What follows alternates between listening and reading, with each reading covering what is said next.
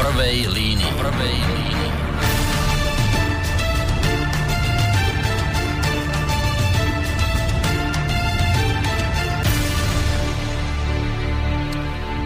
Dobrý podvečer, vážení poslucháči, vítajte pri počúvaní. Dnes v podstate mimoriadnej relácie v prvej línii, mimoriadnej z toho titulu, že tieto dni v stredy relácia v prvej línii nechodieva, ale udiali sa dosť e, dôležité veci, pre ktoré sme sa rozhodli, že dnes túto reláciu e, zaradíme. Uh, tie dôležité alebo zaujímavé veci sa uh, diali v týchto dňoch práve v súvislosti s uh, jednou z parlamentných strán. Konkrétne je reč o ľudovej strane naše Slovensko, respektíve diali sa zaujímavé veci v prípade teda hlavne jej predsedu Mariana Kotlebu. Tá prvá vec súvisiaca s touto stranou, respektíve s predsedom tejto strany, bola tá, že koncom minulého týždňa podal prokurátor úradu špeciálnej prokuratúry obžalobu na šéfa LSNS, pričom ho obvinil z prečinu prejavu sympatí k hnutiu smerujúcemu k potlačeniu základných práv a slobôd. Tohto skutku sa mal podľa policie dopustiť Marian Kotleba tým, že ešte v marci minulého roka odovzdával v aule jednej z bansko škôl na stranickej akcii sociálne slabším rodinám šek v hodnote 1488 eur. Podľa policie nejde vôbec o žiadne nevinné číslo. Hovorkyňa úradu špeciálnej prokuratúry Jana Tekeliová eh, v tejto súvislosti pripomína, že Číslo 1488 e, je notoricky známe a používané v symbolike extrémistov. Má ísť o spojenie čísel 14 a 88, čím podľa nej verejne použitím neonacistickej, respektíve extrémistickej symboliky čísiel prejavil Marian Kotleba sympatie k rasistickej a nacistickej ideológii, ktorá smeruje k potlačeniu základných práv a slobôd a ktorá hlása rasovú a etnickú nenávisť. Číslovka 14 má symbolizovať 14 slov Davida Lejna, pravicového teroristu We must secure the existence of our people and a future for white children, čo v preklade znamená musíme zabezpečiť existenciu našich ľudí a budúcnosť bielých detí. Prípade číslovky 88 Tekeliová pripomína, že ide o skratku HH, keďže číslo H je 8 v abecede, čo predstavuje skrátený tvar nacistického pozdravu Heil Hitler. Historik a riaditeľ Múzea Slovenského národného povstania Stanislav Mičaj, ktorého v tejto súvislosti oslovil denník Pravda, tvrdí, že o symbolike sumy na šekoch neexistujú vôbec žiadne pochybnosti, je to celkom jednoznačné, každý vie, čo znamená toto číslo. Tieto symboly sa používajú medzinárodne dlhé roky, nemôžu sa vyhovárať podľa Mičeva, že to nie je úmysel. E, tiež Mičev pripomína, že predstavitelia a sympatizanti tejto strany používajú podobnú symboliku už veľmi dlho, naposledy pri pokuse o premietanie amatérskeho filmu, ktorý oslovuje fašistický slovenský štát v popradskom kine. Premietanie bolo po medializácii zrušené a celou vecou sa už zaoberá polícia, ale ten problém teda mal byť, že tento film chceli premietať 8. augusta. Podľa Mičeva sa teda môžu vyhovárať koľko chcú. Dodáva, že aj ten dvojramenný kríž nebola náhoda, ale zámer. Potrebujú osloviť svojich neonacistických voličov, tak ich oslovujú takýmto spôsobom, uzatvára Stanislav Mičev. Eh, ešte dôležitá informácia k tejto kauze číslo 1. Eh, tvrdí sa, že ak by došlo k odsúdeniu, tak Marianovi Kotlebovi by mohol hroziť trest od 6 mesiacov do 3 rokov väzenia. V realite však odsúdení dostávajú skôr nižšie tresty a podmienky. Druhá udalosť, e, týkajúca sa takisto strany LSNS, sa odohrala tento týždeň v pondelok, keď sa pred televízne kamery postavil predseda parlamentu a šéf koaličnej Slovenskej národnej strany Andrej Danko ktorej verejne vyhlásil, dalo by sa povedať vojnu, a nič, dalo by sa povedať, o to presne aj povedal, ktorý verejne vyhlásil vojnu ľudovej strane naše Slovensko a prislúbil, že bude iniciovať konkrétne opatrenia s cieľom definitívne zrušiť túto stranu. Ja som si tu jeho tlačovku nie len vypočul, ale som si aj nejakého vyjadrenia postrihal, tak si poďme vypočuť e, dôvody Andrea Danka, prečo sa jednoducho rozhodol vyhlásiť vojnu ľudovej strane naše Slovensko. Hambím sa na každej služobnej ceste kde som a pýtajú sa ma na Kotlebu a ľudovej strane naše Slovensko. Áno, veľa zahraničných návštev zvažuje a niekedy odmieta návštevu Národnej rady pre Kotlebovcov. Každý, kto dnes volí Kotlebovcov, nech si pozrie Kotlebu vo fašistickej uniforme, gardistickej uniforme A nech si sám sebe zodpovie, či je to človek, ktorý, dopl- ktorý splnil do bodky všetko, čo sluboval vo Vúcku. Moja veľká výtka je aj k pánovi Lutnerovi a k zverejňovaniu toho, čo tam Kotleba nachpáchal. Jemu by ste mali, ak to pán Lutner robí, ospravedlňujem sa mu, ale vy média pomáhať a hovoriť, ako sa odpredávali autá. Ako sa tam bačovalo, ako tam bolo rodinkárstvo, ako sa tam nakladalo s financiami. Títo chlapci naozaj dnes klamú mládež, klamú starších ľudí, ktorým deklarujú, aké dobre bolo žiť v slovenskom štáte, ako je možné, že si dovolí na 8. augusta v Poprade uh, ten holohlavý, neviem meno, uh, Mazurek uh, zorganizovať premietanie filmu. Samozrejme, generálna prokuratúra aj policia majú zviazané ruky. V každom prípade je to vážny problém Slovenska. Neskutočne sa za nich hambím, keď dostávam otázky, či budú účastníkmi stretnutí, ktoré má vedenie Národnej rady Slovenskej republiky. Bojím sa, ako sa to ďalej bude vyvíjať. Ak má Kotleba s Kolárom riadiť tento štát, asi ani ja tu nevydržím žiť ďalej. Ale chápem aj ľudí, ktorí trpia v regiónoch a ktorí im nalietávajú na hlúposti, ktoré šíria. Hovoria o veciach, žiaľ Bohu niekedy nájdú podporu aj v renovovaných odborných kruhoch, aj cirkevných kruhoch, ktoré sú zaláč, za, také zahalené rúškom mlčanlivosti z histórie. Nemáme veľa vecí k obdobiu slovenského štátu verejne zodpovedané.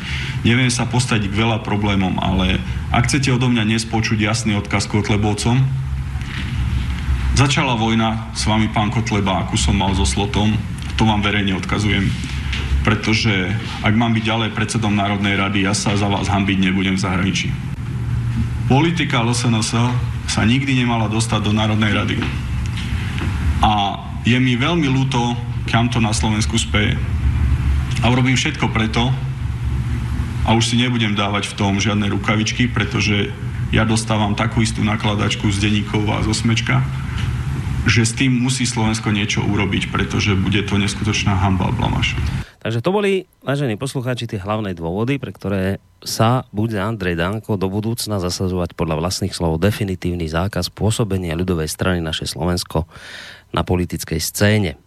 Avšak šéf SNS uh, sľubuje do budúcna aj ďalšie tzv. konkrétne protiextremistické opatrenia, tak si ešte poďme na úvod vypočuť, že čo teda v tomto smere plánuje? Máme veľmi slabé zákony v oblasti trestného zákona aj procesných zákonov. Ak si uvedomíte, že generálny prokurátor už minulý rok nariadil, teda obratil sa v rámci správneho súdnictva na najvyšší súd a za rok najvyšší súd ani nevytýčil pojednávanie vo veci zrušenia politickej strany pána Kotlebu, tak si súčasne musíte zodpovedať to, že prečo teda, keď štát nedokáže zrušiť jasnú fašistickú stranu, ktorá sa dostala nielen na župu. A dneska sa dotýka moci. Kedy tu vidíme živly, ktoré si vytvárajú slovenských brancov, ktoré sa neboja v rámci zneužitia imunity v sále hovoriť o Izraeli, útočiť do ňo. A neboja sa ničoho. Prečo sa neboja? Pretože potom policajtom na výsluchu povedia, že oni nevedia robiť s počítačom, že sú negramotní, preto dnes chcem povedať, že Slovenská národná strana a konkrétne ja ako predseda Národnej rady budem iniciovať antifašistické opatrenia, vytvoríme osobitnú komisiu, pozvem do nej zástupcov Akadémie vied, justičných kruhov, generálnej prokuratúry, relevantných politických stran, aby sme prijali zákony, ktoré, a teraz to poviem prvýkrát v živote nahlas, zrušia ľudové strany naše Slovensko.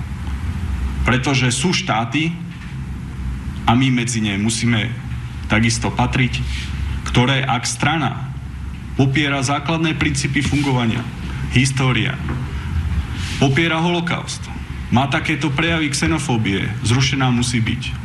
Nech si hovoria, čo chce, kto chce, ako chce. Prichádza čas, že Slovensko musí zmeniť trestný zákon, aby sme sa bavili o otázkach obmedzenia pasívneho volebného práva, o obmedzeniach toho, aby niekto dostal aj zákaz politickej činnosti ako trest, aby sme sa bavili o tom, o čom hovorí pán Bernaťak s pánom Kresákom, aby ten, komu bude zrušená politická strana, nemohol založiť novú politickú stranu. Ja som ochotný dať do diskusie otázku zúženia poslaneckej imunity na prejavy xenofóbie a rasizmu v sále.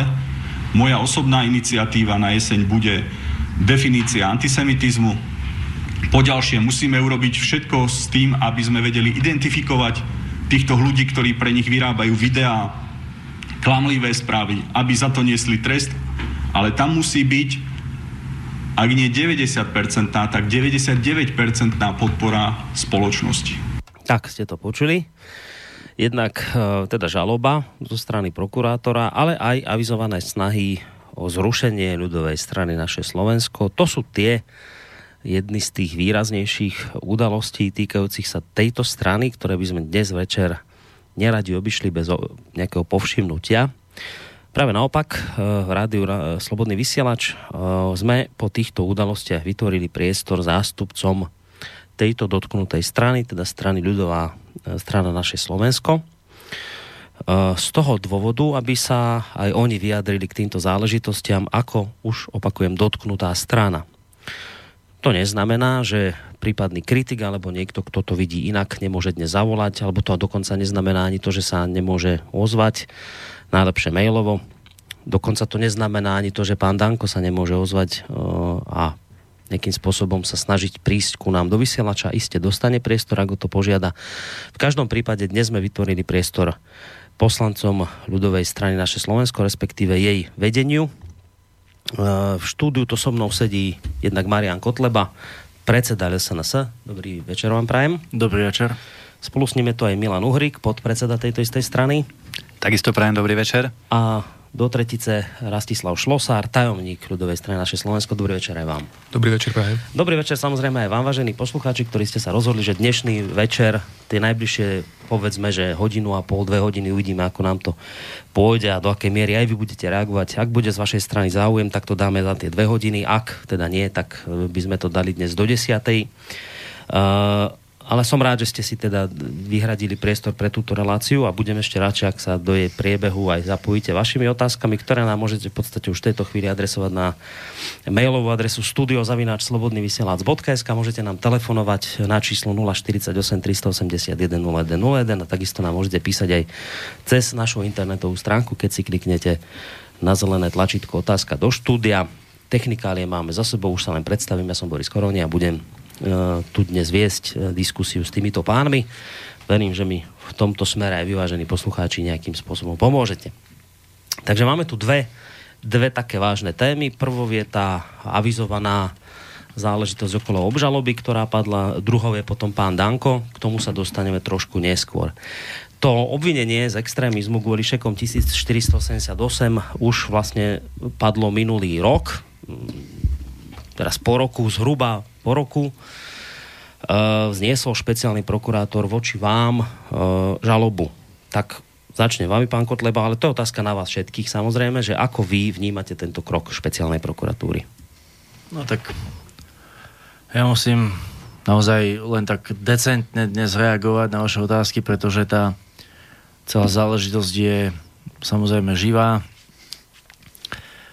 Ja som niekoľkrát už v tejto súvislosti povedal, že pravdepodobne budem asi prvý politik, ktorý namiesto toho, aby boli súdení tí, ktorí rozkrádli štát od 89. respektíve 93. roku, všetci tí privatizéri a všetci tí, ktorí sa z ničoho vypracovali na miliardárov vďaka tým vhodným politickým kontaktom v tej vhodnej dobe, ako sa hovorí, boli v správnom čase na správnom mieste, tak budem prvý politik, ktorý bude súdený za to, že odovzdal peniaze naozaj ľuďom, ktorý, o ktorých štát ani doslova, že nezakopol, ľuďom, ktorí boli radi, že prežívali a pre ktorých boli tie peniaze od nás obrovskou pomocou. A nedá sa to nazvať inak ako účelové a naozaj politicky motivované, pretože moja obžaloba prišla len pár dní potom, ako, ako zase vládni politici mali vyhlásenia o tom, že je potrebné zintenzívniť boj proti všetkému tomu, proti EÚ, proti NATO a tak ďalej, ktoré oni nazývajú extrémizmus.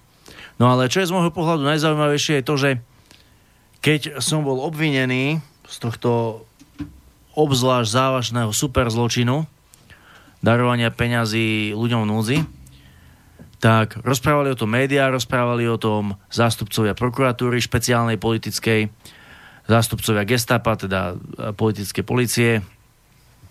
Všetci o tom rozprávali, ale mne ešte obvinenie v tom čase doručené nebolo.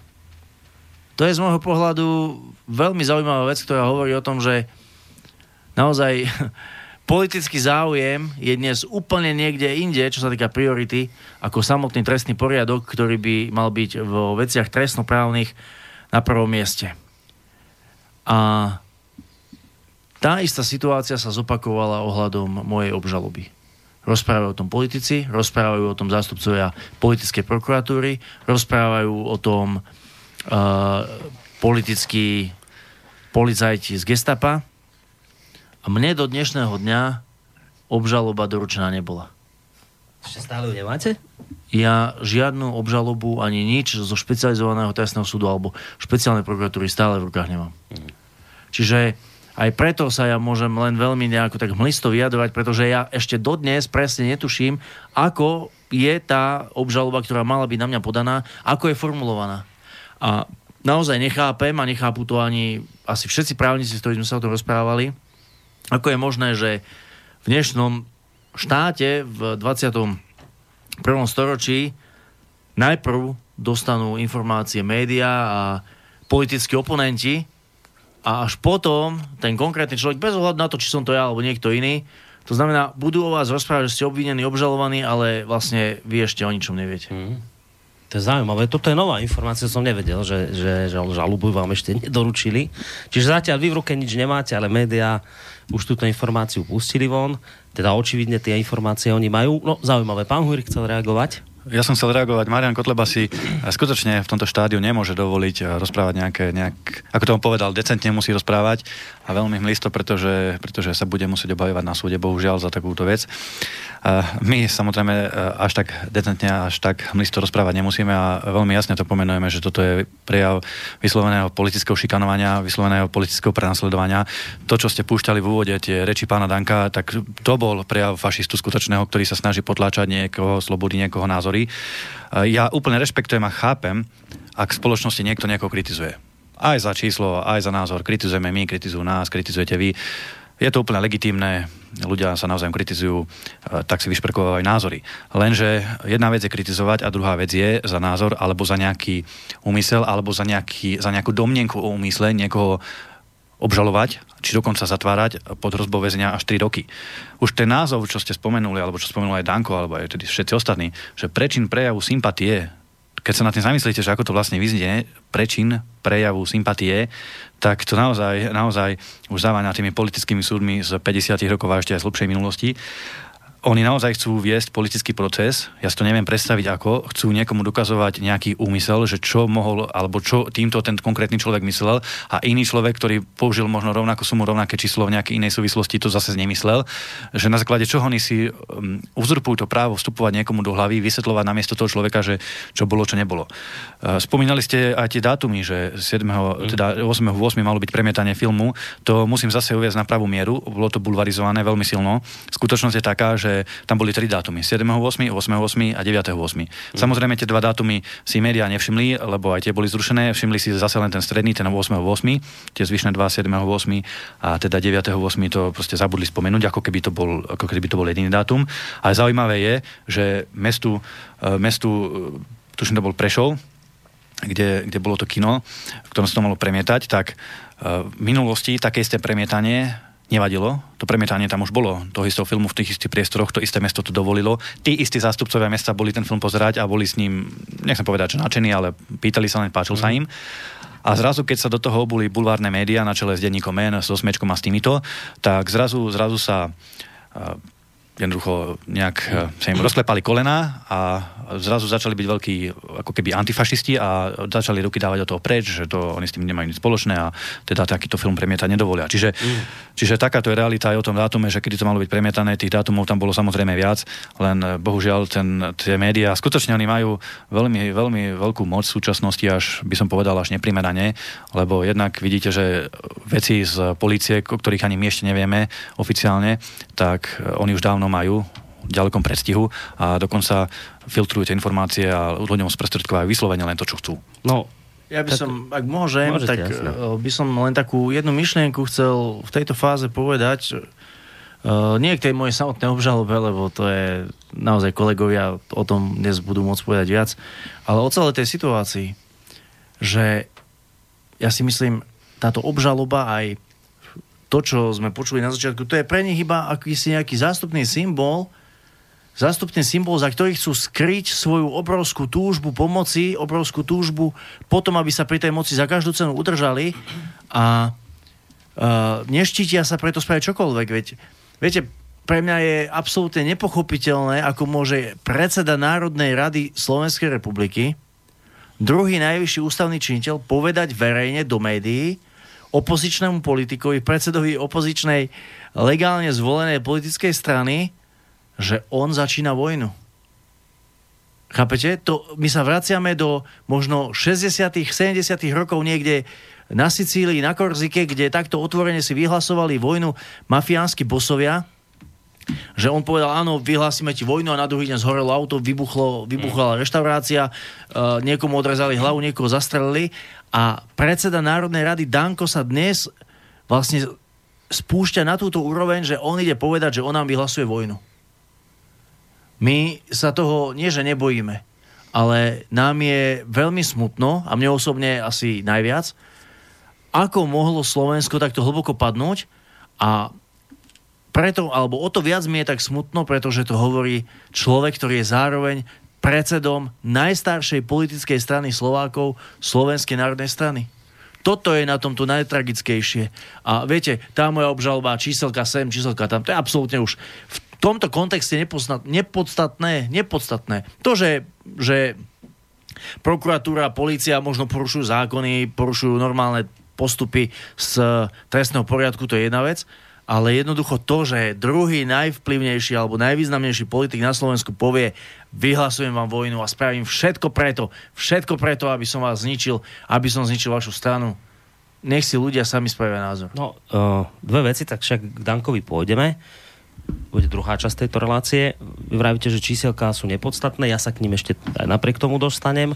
Ale čo chcem povedať, tretiu vec, dôležitú je, že si treba jednu vec uvedomiť, vážení poslucháči, aj tí, ktorí ste kritizovali ten fakt, že dnes tu budú sedieť zástupcovia tejto strany, ono, ja rozumiem, že je to pre mnohých ťažké, a práve pre tých, ktorí s týmito ľuďmi nesúhlasíte, nesympatizujete, tak vás rozčuluje, že tu v tejto chvíli sedia. Ale, ale keď dáte priestor hovoriť dotknutej strane, tak v priebehu 20 minút sa napríklad dozviete, že Marianovi Kotlevovi dodnes nebolo doručené obžalovanie, obžaloba, hoci už teda o tom hovoria médiá, to je, to je šialenosť. To je nenormálne.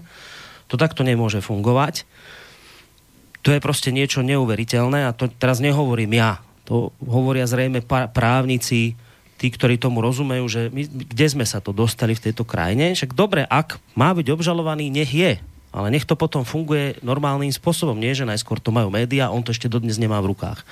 Druhá vec, čo sme sa dozvedeli od pána Uhríka, len preto, lebo sme im dali priestor hovoriť, pre mňa nová vec a verím, že aj asi pre mnohých, a hádam pre všetkých poslucháčov tiež, No, tak ten hrôzostrašný dátum 8.8., kedy mal byť premietaný film o slovenskom štáte, no tak nebolo, že 8.8., ale boli tri dátumy 7.8., 8.8. a 9.8. A viete o tom, že boli tieto tri dátumy? Lebo ja neviem. Lebo médiá, ktoré som si čítal, mi túto informáciu nesprostredkovali, čiže som ju nedostal. A mne v tejto chvíli jedno, či to nesprostredkovali preto, lebo to nevedeli, alebo to nesprostredkovali preto, lebo to vedeli a chceli to zatajiť. V každom prípade sme sa dnes dozvedeli iba za posledných 20 minút dve dôležité informácie len preto, lebo sme týmto ľuďom dali priestor hovoriť že toto si treba uvedomiť, preto treba dávať dotknutej strane priestor, hoci s ňou nesúhlasíte, lebo sa môže diať taká situácia, že napríklad sú tri dátumy, ale média povedia len jeden si vybrali, lebo zase symbolika nacistická 8.8. Rozumiete? To je strašne dôležité toto. Tretí človek, ktorý tu sedí, je pán Šlosár, ten sa ešte zatiaľ nevyjadril, tak nech sa páči. Aj k tej mojej možno úvodnej otázke, čo vravíte na to konanie e, úradu špeciálnej prokuratúry. Áno, ja by som... A, a tak celkovo aj Jasné. to, čo zaznelo. Ja by som uh, nehovoril teda iba čisto o nejakých uh, politických záležitostiach ohľadom tejto žaloby na nášho predsedu Mariana Kotlebu. Zastavil by som sa teda aj pri niektorých právnych aspektoch. No predovšetkým musím povedať, a stále to zdôrazňujem aj ako člen ústavnoprávneho výboru Národnej rady, že celá táto záležitosť, ak sa na ňu pozrieme čisto z právneho hľadiska, teda z hľadiska trestného zákona, tak naozaj, ako tu už zaznelo, nejde o nič iné ako účelovo a umelo vykonštruovanú kauzu, ktorou sa v podstate zastiera len tá skutočnosť, že my ako politická strana sme do dnešného dňa poskytli sociálnu pomoc v celkovej výške viac ako 100 tisíc eur a to viac ako 200 rodinám po celom Slovensku, čo je, myslím si, že fakt, ktorý sa snažia tiež týmto spôsobom uh, prekryť. Ale treba predovšetkým povedať to, že ten skutok, ktorý sa kladie Marianovi Kotlebu za vinu, uh, to, že, to, že dal teda ten šek s subom 4488 eur, uh, naozaj nie je žiadnym trestným činom, nie je to dokonca ani priestupok, lebo nájdete mi nejaký zákon alebo nájdete mi nejaký iný všeobecne záväzný právny predpis, ja neviem, zákon o priestupkoch alebo ja neviem, zákon o politických stranách alebo nejaký predpis finančného charakteru, ktorý by hovoril o tom, že riadne zdanené peniaze, teda peniaze, ktoré nepochádzajú z, nejaké, z nejakých ilegálnych zdrojov, hej, a teda nezakladajú ani porozrenie z nejakých, nejakých finančných machinácií alebo finančných trestných činov, aby darovanie takýchto peňazí fyzickým osobám, dokonca v rámci sociálnej pomoci, bolo nejakým trestným činom. A v tomto prípade je úplne jedno, aká je tam výška na tom šeku. Či je tam 1488 eur, alebo je tam 2000 eur. A je to absolútne irrelevantné. Z právneho hľadiska je to absolútne irrelevantné. Musíme si ďalej uvedomiť, že ak teda vychádzame z tej logiky, ako uvažuje politická policia NAKA, ako uvažuje tá špeciálna prokuratúra, tak vlastne oni de facto tým, že podali obžalobu za takúto vec, úplne absurdnú, na Mariana Kotlebu, tak ako keby povedali, že celé to číslo 1488 eur je v podstate verejne zakázané používať. A teraz si zoberme, zoberme len niekoľko skutočností. Každý asi človek vie, že toto číslo sa musí logicky vyskytnúť vo veľa životných situáciách, ale ak by sme teda postupovali podľa logiky týchto orgánov činných v trestnom konaní, tak potom mal by byť vyškrtnutý súčasný rok 2018, lebo je tam číslo 18 na konci v podstate z oficiálneho kalendára. Nemohol by v Bratislave premávať autobus s číslom 88. Nemohli by, nemohli by žiadne firmy vystavovať faktúry alebo dávať len pokladničné doklady na sumu 1480 eur alebo 14,88 eur. Museli by sme vyškrtnúť napríklad z tabulky chemických prvkov 2 prvky. Jeden je krémik za to číslom 14, alebo ja neviem, rádium za to číslom 88. Potom by sme si mohli položiť otázku, že či neboli nejakí extrémisti, alebo či nepropagovali nacizmus podľa tejto logiky, ja neviem, prezident Ameriky Woodrow Wilson, ktorý prezentoval nami 14 bodov. Čiže jednoducho, ak sa budeme, ak sa budeme uberať týmto smerom, tak vieme v podstate stíhať a odsúdiť, hej, pokiaľ by sa s tým súd odužnil aj ten špecializovaný trestný súd, prakticky kohokoľvek za čokoľvek. Ešte by som sa vrátil aj k tomu, tej, tomu premietaniu toho filmu. Boli tu spomenuté teda tie tri dátumy, ale takisto treba ešte povedať, že ten film už v podstate bol premietaný v nejakej síce trochu upravenej podobe, ale bol pôvodne premietaný už v marci tohto roku uh-huh. a vtedy s tým mesto Poprad nemal žiaden problém, lebo vtedy ešte neexistovali tie mediálne tlaky.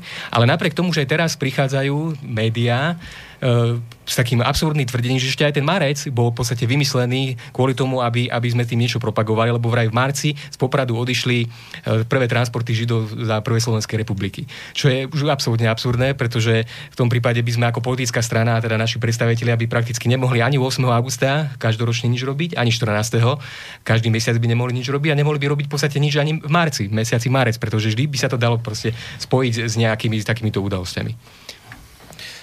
Um, dobre, ja tu nie som na to, aby som vás tu v tejto relácii mediálne linčoval, ani nie na to, aby som vám tu robil obhajobu. Nikdy som to nerobil a nebudem to ani robiť. Ale napriek tomu je fajn položiť aj otázky, ktoré sú vám nepríjemné. A tá otázka je, lebo toto je všetko naozaj, asi to sedí, čo hovoríte za tie čísla, čo všetko potom by sa muselo nejako zrušiť, ale napriek tomu tá prokurátora argumentuje konkrétne tým číslom 1488, argumentuje nejakou nacistickou symbolikou. Ja som o tom ani netušil, že to existuje, teraz som sa dozvedel, že niečo také je. A tá otázka na vás, pre, asi, asi nepríjemná, je, prečo tie šeky boli na 1488? Prečo takéto číslo? Prečo nie, prečo nie 1500, 2000, prečo 1488? Kvôli čomu? Tá otázka, ktorú ste dali, je absolútne legitímna je aj na správnych ľudí položená, ale v nesprávnom čase. Lebo určite táto otázka padne aj na súde A odpoveď na túto otázku dáme, alebo ja osobne, alebo možno niekto iný, svetkovia, e, dajú sudcovi, alebo ja neviem, kto sa tam bude na to pýtať. Nemo, respektíve, mo, nie, nie je rozumné, aby sme teraz o tom tu rozprávali. A to je, to je asi taká odpoveď, ktorú si teraz môžeme dovoliť povedať. No dobre, vy musíte opatrne, ale oni tuto dvaja sediaci povedať, že oni nemusia byť opatrní, tak oni môžu inak povedať. Tak... Áno, len, len viete, ja opatrne len kvôli tomu, že vlastne oni, ako sa hovorí, všetko, čo poviete, môže byť použité proti vám a prekrúcať vedia naozaj neskutočne. Dobre, tak to poviem to ja. by som sa až tak, pardon, to by som sa až tak nebál, len ide o to, že aj kolegovia uh, možno, že to uvidíme ešte, že viete, ja teraz neviem povedať, kto tam pôjde ako svedok, uh, akú zvolíme obhajobu, alebo vlastne čo všetko sa tam uh, vysrstí, pretože ja naozaj som ešte tú obžalobu nevidel. To znamená, ja neviem, z čoho prokurátor, špeciálny prokurátor, ten najšpeciálnejší, ma teda obžaloval a čo poslal na ten súd. Takže kým, kým nevieme, ako presne je uh, napísané znenie tej obžaloby, veľmi by bolo nemúdre sa akokoľvek k tomu vyjadrovať bližšie. Hm? Ale napriek tomu pán Uhrik chce. Ja sa k tomu vyjadrím. Len trošku tak. Marian má pravdu v tom, že skutočne budeme pravdepodobne predvolaní ako svetkovej viacerí, čiže je veľmi nerozumné rozprávať do médií skôr ako na súde, aby sa nestalo to, čo vlastne tu teraz kritizujeme. Napriek tomu ja, ja si viem predstaviť, že pre niektorých ľudí táto odpoveď znie možno také, že, že sme zbabelci, alebo že nechceme niečo povedať, alebo že sa vyhýbame, alebo čo, lebo také sú názory, sú také, sú také kritiky. Dneska napísal, alebo včera, Hlina, Hlina blog, že Kotleba je zbabelec, alebo niečo na ten štýl. Úplne Áno, také, že provokujete také, a potom si za svoje Úplne také trápne, ubohé, ubohé akože narážky a urážky, vyslovene, však hodné pána Hlinu samozrejme. No ale ja odpoviem na to protiúvahou, že čo je hrdinské na tom, nechať sa zatvoriť za vykonštruovanú hlúposť, ktorú si systém, že systém sám, ktorý vás chce zničiť, ako to povedal Danko, veď on sa k tomu verejne priznal, povedal to, že nás chce zničiť, zatvoriť, zakázať. Oni si vytvoria pravidlo, nájdu si vytvoria si také pravidlo, ktoré ste už vy porušili alebo porušujete. Na základe tohto nimi vymysleného pravidla vás potom odsudia, zatvoria a dajú vám možnosť buď sa priznať, alebo sa nepriznať. Keď sa priznáte, idete do basy, čiže dosiahnu to, čo chceli, keď sa nepriznáte, tak ste zbabele, čo sa priznať nechce a zase ste zlí. To znamená, ako keby ja vás teraz označím fašistám, že ste fašista a vy teraz máte dve možnosti. Keď sa nepriznáte, ste zbabelec, keď sa priznáte, ste fašista. Čiže nemáte, nemáte správnu možnosť, ako reagovať a oni to veľmi dobre vedia, však sú to skúsení politici toto. A preto nás, preto nás v podstate zatvárajú medzi takéto kliešte, ale ja nevidím naozaj nejaké hrdinstvo v tom nechať sa zatvoriť za vykonštruovanú, lebo naozaj sa tu hrozí, že budeme zatvorení, teda minimálne Marian Kotleba, možno po ňom budú nasledovať ostatní. Keď to nedovolíme, tak určite budú nasledovať. Nechať sa zatvoriť za vyslovene vykonštruovanú hlúposť, ktorú si, ktorú si nejaká politická policia na vás nájde. Ja by som Milana Uhrika doplnil v tom, že ak by sme mali reagovať na všetky provokácie týchto primitívov, ktorí žiaľ v politike pôsobia, tak by sme nič nerobili. Viete, uh, ako, ako sa dá zareagovať na to, keď vám Danko, keď povie, že Kotleba nevie povedať jednu súvislú vetu? Alebo nevie spraviť kotromelec. No viete, ako, ako, ako máte na takýchto, ľudí, Danko. na takýchto ľudí reagovať, to je, keby neboli v takom postavení, akom sú, tak je to čistá komédia, ale žiaľ, teraz je to tragédia. A my by sme naozaj len mrhali svojimi silami, časom, energiou a v tomto prípade aj argumentami pre súd, ak by sme akýmkoľvek spôsobom s nimi komunikovali. Veď to je jednoducho to je, Arabi majú taký dobrý, taký dobrý, eh, také dobré príslovie, eh, keď chcú o niečom povedať, že aké je to márnivé, aké je to zbytočné, že je to ako zrnka piesku na púšti. Ste pochytili v Sýrii, keď ste boli? Dá, čo sa na nás nalepilo. Nalepilo sa. Pán Šlosár. Ja by som ešte upriamil pozornosť poslucháčov aj na to, že akú veľkú váhu vlastne orgány činné trestnom konaní prikladajú tomu skutku, teda vlastne de facto len poskytnutiu sociálnej pomoci mnohodetným rodinám s chorými deťmi a len kvôli tomu teda, že ten šek obsahoval nejaké pre policiu nevhodné číslo. Musíme si uvedomiť uh, jednu vec. Za ten trestný čin, za ktorý je náš predseda Marian Kotleba obžalovaný na tom špecializovanom trestnom súde. No to ešte nevieme, to sme len počuli. Áno, čo sa teda domnieva, že je obžalovaný, keďže sme nemali tú žalbu v rukách. Tak za tento trestný čin, ako si už povedali aj vy vo vode relácie, tak hrozí trest 6 mesiacov až 4 roky. Ak si teda pozrieme iné trestné činy v trestnom zákone, tak zistíme, že vlastne základné skutkové podstaty týchto trestných činov, ktoré teraz e, len tak skrátke vymenujem, sú považované ešte za za menej závažné ako, ako tento trestný čin, e, za ktorý, za ktorý teda stíhajú Mariana Kotlebu. Zoberte si napríklad, že nižší trest ako ten, ktorý hrozí Marianovi Kotlebovi, môže dostať ten človek, ktorý usmrtí človeka z nedbanlivosti. Teda vyslovene, kde ide, teda prípad, kde ide o život. Alebo napríklad neposkytne zomierajúcemu človeku pomoc. A potom sú tam celý rad ďalších trestných činov, napríklad prechovávanie výroba drog pre vlastnú čiže, potrebu. Čiže, prepáč, čiže A vlastne, ak som ťa správne pochopil, tak ak by človek z nedbanlivosti usmrtil nejakého napríklad vládneho politika, tak by mu hrozil nižší trest, ako keď my sme dali pomoc sociálne slabej rodine. Áno, fakticky áno. Tak ako je to postavené v trestnom zákone, je to Čiže, tak. čiže darovať peniaze sociálne slabej rodine je spoločensky nebezpečnejšie, ako usmrtiť vládneho politika z nedbanlivosti. Áno, presne, presne tak. Nehovorím, problém s tými číslami. No. Čísla sú problém. Nie, dať, nie, Áno, nie je problém sa dať pomoc finančnú, Áno, je- ale my sa dať chápeme. takúto. Chápeme sa, ale bavíme sa čísla. o tej spoločenskej nebezpečnosti. Ale, keď sa nad tým zamyslíte úplne v princípe, v tom najzákladnejšom, úplnom lapidárnom princípe, tak pre pána Jana dal nejaký šek, je úplne jedno, aká suma tam bola. Za to má byť nejaký človek, teraz je jedno, či to je Marian Kotleba, či to je uh, Ferko, alebo hoci kto iný z ulice, za to má byť ten človek odsudený a ísť do väzenia. A Dankovci, ktorí rozkradli tam lev, lesostav Revúcej, ten bude rozprávať, čo sa hambí za nás na Slovensku. No hambiť by sa mal ponorať chodiť on po Revúcej a nie, že by sa mal hambiť za nás. To je absurdné celé. Pán Šlozár, vy ste ešte ste chceli pokračovať, či nie? Sa sú vymenovať nejaké tie trestné činy, ale myslím, že každý si to môže pozrieť v trestnom zákone. Dobre, však Porovnať. vy ste kolo toho nechcete hovoriť, ja, ja to budem rešpektovať, tak asi vás čaká súd podľa toho, ak, ak sú tie mediálne informácie pravdivé, tak asi je pravda, čo hovoríte, že nemôžete hovoriť otvorene. Dobre, ale ja to teda poviem za vás a uvidím, ako sa k tomu postavíte, lebo ten argument bol, že tá suma vyšla preto, lebo proste sme mali nejaké peniaze, to sa vydelilo počtom tých ľudí, ktorí tú, tú, tú pomoc sme im poskytli a proste takéto číslo nám vyšlo. No, len na denníku Pravda vyšla informácia, že vy ste túto sumu nepoužili prvýkrát, mali ste ju použiť na šeku 1488 viackrát. Konkrétne v roku 2015 e, občianske združenie Ranč Nádej z obce Svetý Anton pri Banskej Šťavnici dostalo takúto dotáciu. E, Keď ste boli ešte bansko župan, detský hokejový klub, takisto dostal takúto istú výšku dotácie. Rovnakú sumu vyplatil v maji 2013 firme, ktorá sa venuje poradenským službám v oblasti podnikania. Čiže ak sú informácie denníka Pravda pravdivé, tak to nebol tento jeden šek minulý rok pre v aule tejto bansko-bystrickej škole a že podobnú sumu, nie podobnú, rovnakú sumu ste už mali aj predtým proste prideľovať.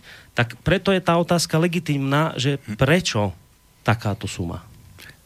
Viete, kto vyplatil posledný krát 1488 podľa mojich informácií? Fond na podporu umenia teraz momentálne na vytvorenie nejakého, nejakého dokumentu, nejakého filmu. To znamená, že že zase teraz, prečo jeden človek túto sumu môže úplne legitímne dať Fond na podporu menia ju dal viackrát a dokonca aj Kaliňák, jeho rezort samotný, veď my sme to aj v parlamente rozprávali, Kaliňák sa rehotal a konec koncov aj uznal, že samotný rezort ministerstva vnútra túto sumu bežne prideloval v rámci rôznych dotácií. To znamená, že u nich to bolo v poriadku, u nich sa denník pravda, ani nejaký iný nový čas, ani nikto iný nepýta, že ako je to možné, prečo túto sumu používali, ale zrazu, keď to urobí niekto iný, tak už je tam nejaký skrytý úmysel, skrytá propagácia a ide do väzenia. Toto je tá otázka. Je, ja nevidím, prečo by, mala byť nejaká, prečo by malo byť nejaké číslo zakázané alebo extremistické. Tu už keď sa ideme rozprávať naozaj o takýchto veciach, tak to, je, to sme na Slovensku veľmi zle na tom extremistické čísla. Dobre, ale To napriek videl. tomu tá moja otázka trvá, že prečo teda pridelujete takéto čísla. Ja, ja sa nepýtam teraz na Kaliňáka. Ty, ten, keď tu bude niekedy sedieť, tak sa spýtam jeho, prečo také čísla prideloval, ale prečo, je vám to sympatické, to 1488, že detský hokejový klub to dostal, občianske združenie Ranž nádej, vtedy tie postihnuté rodiny, prečo takéto číslo? To je, to je legitímna tých- otázka, na to sa vás budú pýtať aj na súde. Samozrejme. Prečo? Prečo zo takéto všetkých, Zo všetkých tých prípadov, čo ste teraz spomenuli, tak ja si spomínam iba na ten, uh, na ten hokejový klub a uh, tam, tam to bolo nejako na konci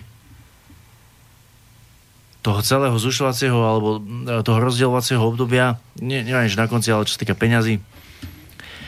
A um, nejakým spôsobom viem, že to bolo ovplyvnené tou mediálnou, tou mediálnou e, tým pohonom alebo lovom, alebo ako by som to nazval.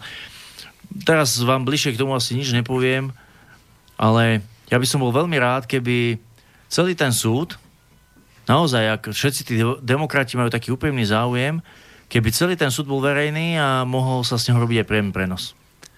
Bol by Ja- som veľmi rád. Ja naozaj nemám čo skrývať, nemám čo tajiť a veľmi rád sa verejne postavím nielen pred sudcu špecializovaného trestného súdu, ale aj pre všetky médiá, ktoré tam budú. A nech to ide naživo, nech to ide live a budú si môcť ľudia spraviť, lebo tam už budeme môcť naozaj brať všetky argumenty. Mm. A budú si ľudia môcť spraviť názor, že uh, aká je pravda a vlastne či sme naozaj spravili niečo zlé, no ale v konečnom dôsledku, v konečnom dôsledku si zoberte, že toto je typické Overtonové okno otvoria tému, nejaké číselka sú zakázané, alebo respektíve zakázané nie sú. Keby boli zakázané, ako kolega Šlosár hovoril, že v trestnom zákone je napísané použitie čísel, ja neviem, takých, takých, takých je trestné, lebo je to, ja neviem, čo všetko a pôjdete za to sedieť, tak je to v poriadku. Bolo by to totalitné, ale bolo by to v poriadku. E, Dnes na Slovensku nič také nie je, to znamená dnes e, to je vyslovene aj v rozpore s ústavou, kde je napísané, že každého je možné trestne stíhať len na základe zákona, tak je to asi, nie? Áno. Uh, ale je toto Overtonové okno. Bez ohľadu teraz na to, či budem alebo nebudem odsudený, je to Overtonové okno, ktoré vlastne spôsobilo to, že, že tie médiá to nielen spropagovali obrovským spôsobom, ale zasiali do ľudí tú myšlienku, aké nebezpečné je používať niektoré čísla. Teraz zoberte, že o 5 rokov prídu s tým, aké nebezpečné je používať niektoré farby, o ďalších 5 rokov prídu s tým, aké nebezpečné je, ja neviem, hovoriť o tom, že rodina má byť iba muž, žena a deti. A postupne, postupne to proste veci, ktoré sú absurdné, ktoré dnes zasmejeme na tom, že to proste nie je možné, začnú takýmto spôsobom tlačiť do tej spoločnosti a možno o 50 rokov, keď tu už možno ani my nebudeme, tak naši vnúci budú tak zošnurovaní a budú žiť v takej doslova orvelovskej totalite len preto, že dnes ľudia nechápu tú propagandu, ktorá sa snaží aj na takýchto primitívnych a vymyslených príkladoch jednoducho obmedzovať tú slobodu úplne, úplne nazvem to, mm, bezdôvodne alebo, alebo nezmyselne. Však to nebolo ani za ťažkého socializmu, aby niekoho prenasledovali za nejaké čísla.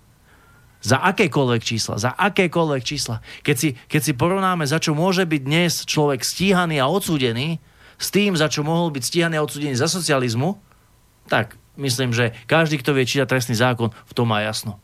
Súčasná právna legislatíva sa k totalite blíži o mnoho viac ako tá, ktorá platila v nejakom 85. roku. Pán Uhrik? Na Margo tých dotácií, vy ste sa na to pýtali, tak ja som bol riaditeľ úradu samozrejme v Bansko-Bystickom samozprávnom kraji a ono, viete, tie dotácie veľmi často vnikali tak, tých dotácií boli stovky predseda rozdával stovky dotácií každý rok, čiže štatisticky aj tie čísla boli rôzne, tie sumy nikde, ne, neboli e, ako vždy zákonite zaokrúhlené. Často to vyzeralo tak, že nejaký, ja si to pamätám, keď som sedel sem tam v kancelárii uh, u predsedu, keď sa rozhodovalo o tých dotáciách, tak e, častokrát to bolo tak, že nejaká, nejaká organizácia napríklad žiadala nejakú sumu, poviem príklad 2000 eur a predseda povedal, že dajte im o štvrtinu menej alebo o tretinu menej. Na základe toho podstate sa potom vypočítala nejaká suma a tá išla. Ja nehovorím, že to bol možno tento konkrétny prípad, ale viem, že takto sa tie dotácie tiež nejakým spôsobom pridelovali. No a potom druhá vec je tá, že, že potom, ako to bolo medializované, že Kotleba rozdáva šeky 1488, tak samozrejme celé Slovensko sa dozvedelo, čo tá suma znamená, alebo čo teda údajne reprezentuje podľa politickej policie, tak neviem, či ste to aj vy postrehli, ale minimálne nám začalo chodiť strašne veľa mailov, strašne veľa kadejakých recesistických fotiek, kde ľudia nám posielali vyfotené blôčiky, trička, rôzne veci, proste čísla domov, hej, čísla domov, čísla narodenia a rôzne veci, že, že naozaj mám niekedy pocit, ako keby si z toho robili už srandu, že to používali vyslovene z recesistických dôvodov na Margo výsmechu tomu systému, ktorý sa snaží ľudí na základe takýchto vecí naozaj zatvárať škatulkovať. Ale jednu vec, čo tu majú všetci dvaja kolegovia zvyšný pravdu, je, že táto, táto celá kauza, ak to tak môžem nazvať, nás bohužiaľ postavila do defenzívy. A namiesto toho, aby sme robili akciu, aby sme sa venovali akcii, sa venujeme reakcii a to je presne to, o čo všetkým týmto Andrejom Dankom a, a Bugárovcom a Žitňanským ide, aby sme sa jednoducho nevenovali tej konštruktívnej práci a návrhom na zlepšenie Slovenska v našej práci v parlamente, v, v regionálnych zastupiteľstvách, ale aby sme sa museli krútiť, vykrúcať, obhajovať a venovať sa čisté defenzíve a tým pádom pr- proste oni boli na koni. Čiže len, len ale no to tu ide. A to je podľa mňa zmysel celej tej žaloby. Ja by som ešte si trošku pomohol tým predsedom Národnej rady, ktorý tak veľmi v poslednej dobe spomína Izrael, až to niekedy je také trošku na zamyslenie. Židia majú také príslovie, kto sa vyhovára je z vinný. Ja sa nemám absolútne prečo vyhovárať. My sme žiadny zákon neporušili, jednoducho nič sme zlé neurobili, naopak rodinám, o ktoré štát nezakopol, sme pomohli keď chcú nás za to súdiť, keď sú mňa za to súdiť, môžu, ale jednoducho nemáme sa nielen za čo že vyhovárať, ale ani ospravňovať. No. A s tým, s tým aj pred ten súd ideme, že nemáme sa za čo, alebo nemáme sa z čoho vyhovárať a nemáme sa za čo ospravedlňovať. No, vravíte, pán Uhrik, že ste zatlačení do defenzívy, tak váš kritik vám teraz povie, že áno, ste, ale to ste si spôsobili sami tými provokáciami, ktoré ste robili, pretože ste rozdávali sumy 1488. Ja sa, lebo máme pomaly hodinku za sebou, posunieme sa ďalej k pánovi Dankovi. Ja sa teda budem musieť, budem musieť rešpektovať to, čo ste povedali, že ste pre, skrátka asi pred súdom a musíte naozaj opatrne teraz hovoriť. Dobre, tak sa v závere len spýtam takú vec. Uh, uh, vy teda zrejme na súde poviete niečo, alebo to aspoň tak tvrdíte, čím teda e, zdôvodníte, prečo takéto sumy išli. Teraz o tom hovoriť nechcete, alebo nemôžete, neviem, ale e, ja sa stále úprimne spýtam a môže si niekto z toho srandu robiť, že však aj tak ti nepovedia pravdu, ale spýtam sa. Vydajte. Čiže to znamená, že vy tvrdíte, že 1488 ste v žiadnom prípade nedávali preto, lebo 14 znamená to, čo som hovoril a 88 to, čo som tiež hovoril v úvode. Čiže nebola v tom tá nacistická symbolika pre vás? No, e, pre nás, alebo pre mňa osobne určite nie, pretože ja žiadny Hitlerovec alebo nacista nie som. Ani som nikdy nebol, ani nič také na mňa nikto nikdy vyťahnuť nemôže, lebo to jednoducho neexistuje. A to, že médiá z toho spravili obrovskú frašku, alebo teda mediálnu propagandu alebo kampaň, to je práve otázka, že kto, kto tu je ten propagátor. Pretože my sme uh, ani nejakým spôsobom netúžili potom, aby keď uh, dáme tie peniaze tým ľuďom a proste budeme mať z toho dobrý pocit, že sme im pomohli, aby niekto začal propagovať to, že proste tam bolo 1488 eur a neviem čo všetko, ale práve naopak, všetky tie médiá to vyťahli a začali to propagovať a robiť z toho obrovské halo a obrovské divadlo a obrovské kino, takže tí, ktorí to propagovali, nech sa nad sebou zamyslia, ale jednoducho už by som sa zase dostával k tým veciam, čo no zaznejú na súde, ale ja osobne, ja osobne za tými číslami nevidím teraz okrem vymyslených fabulácií absolútne nič. Čiže neboli ste. To hovoríte teraz pred no, ľuďmi, nie, ktorí nebola, počúvajú. Ani, nie, že ani, nikdy ste neboli motivovaní žiadnou nacistickou nie, ideológiou. Ani, ani nie som. Ani nie ste, ani ste vtedy neboli. No, jasné, ani nie. nič podobné. Čiže 1488 Viete, všetci tí, ktorí frflu ako... Uh, tu sme počuli uh, na začiatku, neviem, kto to hovoril, či Danko, či Miče, už sa nepamätám, o tých gardistických uniformách. Veď nech sa tí ľudia dajú vyšetriť. Nech sa dajú vyšetriť u odborníka, nejakého psychologa alebo psychiatra, pretože nikto nikdy v živote mňa ani kolegov v žiadnej gardistickej uniforme nevidel. Čiže, viete, to sú, to sú také isté hoaxy, ktoré proste majú v ľuďoch vzbudiť nejaké, nejaké uh, pochybnosti alebo nejaké obavy, ako keď vznikla tá mediálna kampaň, že Milan Mazurek hádzal uh, dlážobnú kocku do moslimskej rodiny čo vôbec nikdy nebolo, nič také sa nestalo, ale média zverejnili manipulatívnu fotku, pod ktorú napísali priaznivci ľudovej strany Slovenského hádzali kamene do moslimskej rodiny. Toto je to absolútne ten istý príklad, ten istý scenár, povedal by som to tak informaticky, ten istý algoritmus. Hmm. No dobre, tak e, však na ten súd asi dôjde. Ja nie som právnik, ale to asi pán Šlosár vie, že keď bude obžaloba, ak teda naozaj je podaná, tak to čo znamená, že automaticky súd bude, alebo to ešte nemusí byť súd? Ako súd to by je? teoreticky nemusel byť, pretože nemusel súd môže rozhodnúť aj vydaním trestného rozkazu To znamená, dojde pánovi Kotlebovi papier domov s tým, že má zaplatiť, dajme tomu nejaký peňažný trest. Ak ho nezaplatí, tak bude musieť, dajme tomu, nastúpiť do väzenia. To môže aj takto byť, že bez Áno, áno. súdu to môže taký, taký, v takomto prípade napríklad trestný rozkaz došiel nášmu poslancovi Milanovi Mazurekovi. Aha.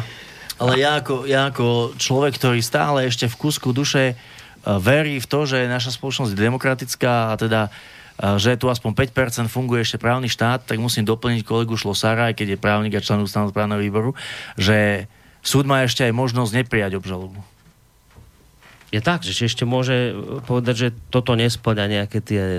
Samozrejme, Hej, ak by to malo nejaké procesné pochybenia závažné, ak by jednoducho nesplňala tie zákonné náležitosti, tak môže ju aj odmietnúť. No, ale teda mm, je vysoká šanca, že na ten súd asi dôjde.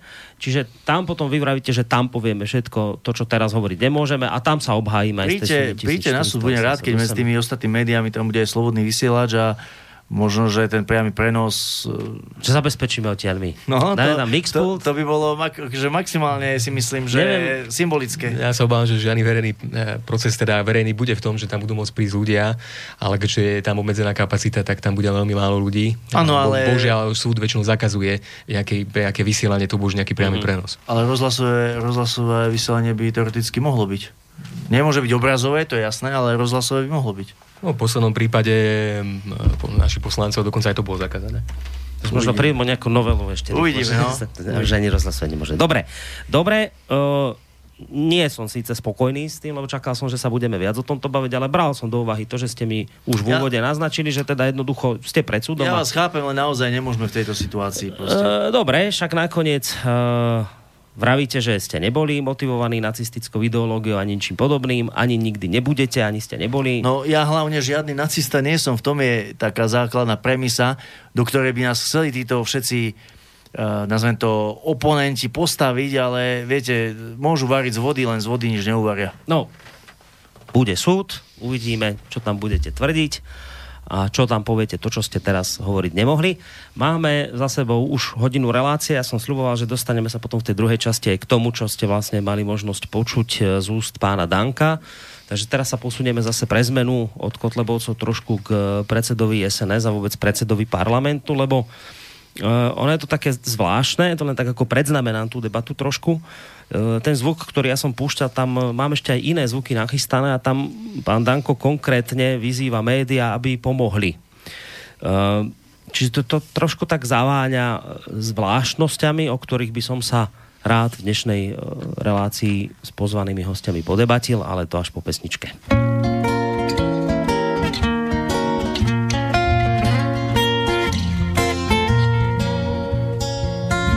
Právo svetom s pravdou a vierou.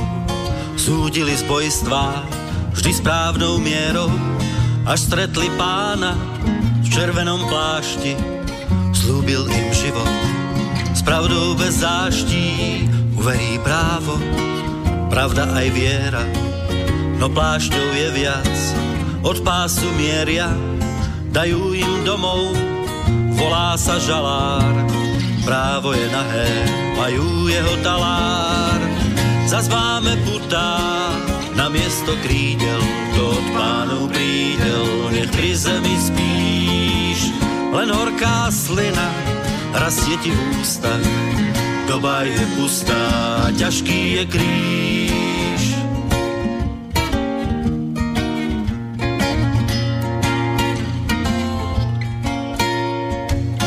Trasú sa hnusom na váhach misky, keď kýble špiny, vraždy a čistky, inšpinia kredit národom daný, keď vážia ako kážu im páni na miesto pravdy, len právne kľúčky, kradnú tak ľahko, tak potichúčky, kto im dal právo o morálke kázať, či za to stálo chrbát neukázať.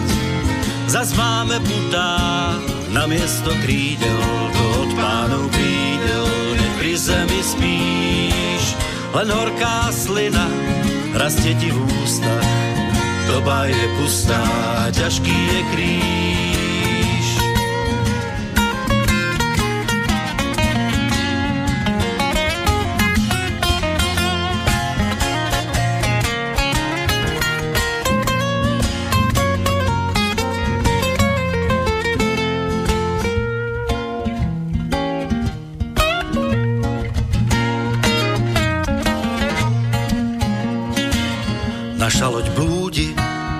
Do tmy sa norí, len maják svieti, pretože horí. Za zloď na východ natočí rahná a nám do tanca polnica zahrá. Zlodej je veľmož, s rahou sú svetí, vidia to všetci, vidia to deti.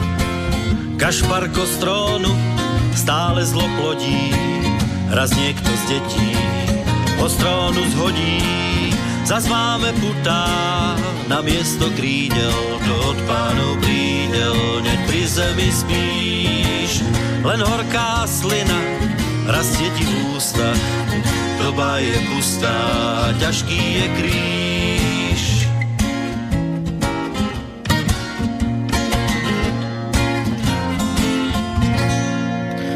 Počúvate eh, dnes mimoriadnu reláciu v prvej línii, ktoré hostiami sú Marian Kotleva, Rastislav Šlosár a Milan Uhrík, eh, ľudia alebo z vedenia E, ľudovej strany Naše Slovensko. Pozval som si ich práve preto, lebo ako som spomínal v úvode, v týchto dňoch sa okolo tejto strany zomleli minimálne teda dve zaujímavé udalosti. Tej prvej sme sa venovali v úvodnej hodinke našej relácie a to síce bola záležitosť ohľadom špeciálnej prokuratúry, ktorá teda e, zistili sme, že obžalovala Mariana Kotlebu, ale on zatiaľ obžalobu v ruke nemá.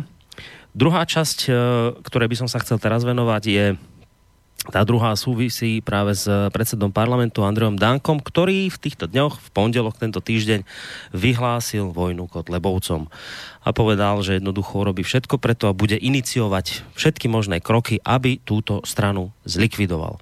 Vy už ste sa v podstate k Dankovi vyjadrovali, e, ale predsa len položím tú otázku vám všetkým znova, že čím si vy vysvetľujete tento krok Andrea Danka? Lebo, lebo to, že vás ako vaši kolegovia politici kritizujú, to nie je nič nové, toto bolo dávno, dlhodobo, Uh, však všetci vieme, že s Kotlebovcami sa nehlasuje a tak ďalej, tieto veci sú tu dlhodobé, ale toto bolo nejaké, akože t- taký výstup, ktorý tu doteraz nebol. Toto je novinka v tomto smere, aby sa teda predseda parlamentu postavil pred kamery a vyhlásil vojnu. Už ste, to, už ste sa k tomu dostali vy, pán Kotleva, ale tak otázka na vás všetkých, že čím si vy vysvetľujete to, to, to konanie Andrea Danka, takéto, takéto rázne, že, že prečo teraz a čo tým podľa vás on sleduje, alebo kvôli čomu, neviem, ako sa podelíte. Počkajte, musím vám mikrofón, teraz môžete. Aha, dobre, tak môžem začať ja teda. Podľa môjho názoru tieto, tieto výstupy Andreja Danka súvisia nejak s jeho návštevou v Izraeli, pretože odtiaľ sa vrátil nejaký taký poučený, múdrejší a taký akčnejší, ako, ako býval predtým samozrejme. Tá hlavná motivácia ale podľa mňa spočíva v tom, že jednoducho sns padá.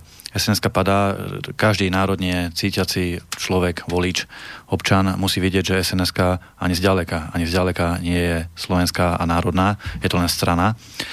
A v súčasnosti podľa našich informácií aj podľa informácií, ktoré mám od členov z sns ktorými sa stretávam na nejakých akciách a tak, ktorí rozprávajú, podporujú sns skutočne už len, už len e, možno matičiari, to ešte tí starí verní, e, členovia samotnej strany a prípadne nejakí funkcionári alebo takí kariéristi, ktorí sú nejakým spôsobom existenčne závislí na, na dosadených miestach alebo na e, rôznych pozíciách alebo na peniazoch zo strany. Čiže, čiže Andrej Danko si to veľmi dobre uvedomuje a preto, preto ako keby už takej agónie jednoducho vyrazil do protiútoku proti nám. Samozrejme použil na to tie naj, arogantnejšie, najhlúpejšie metódy, to je unikátna kombinácia, ktoré je schopný práve on.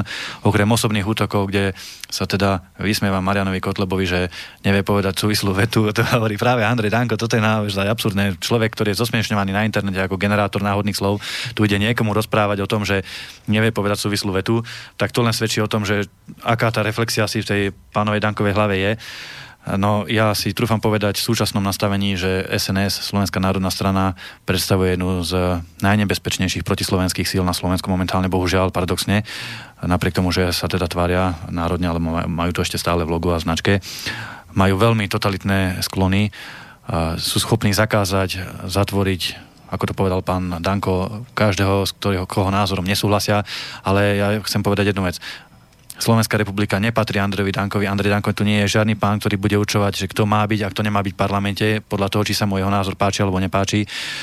O tom predsa rozhodujú iba a iba voliči v demokratických parlamentných voľbách a nech sa s tým pán Danko zmierí.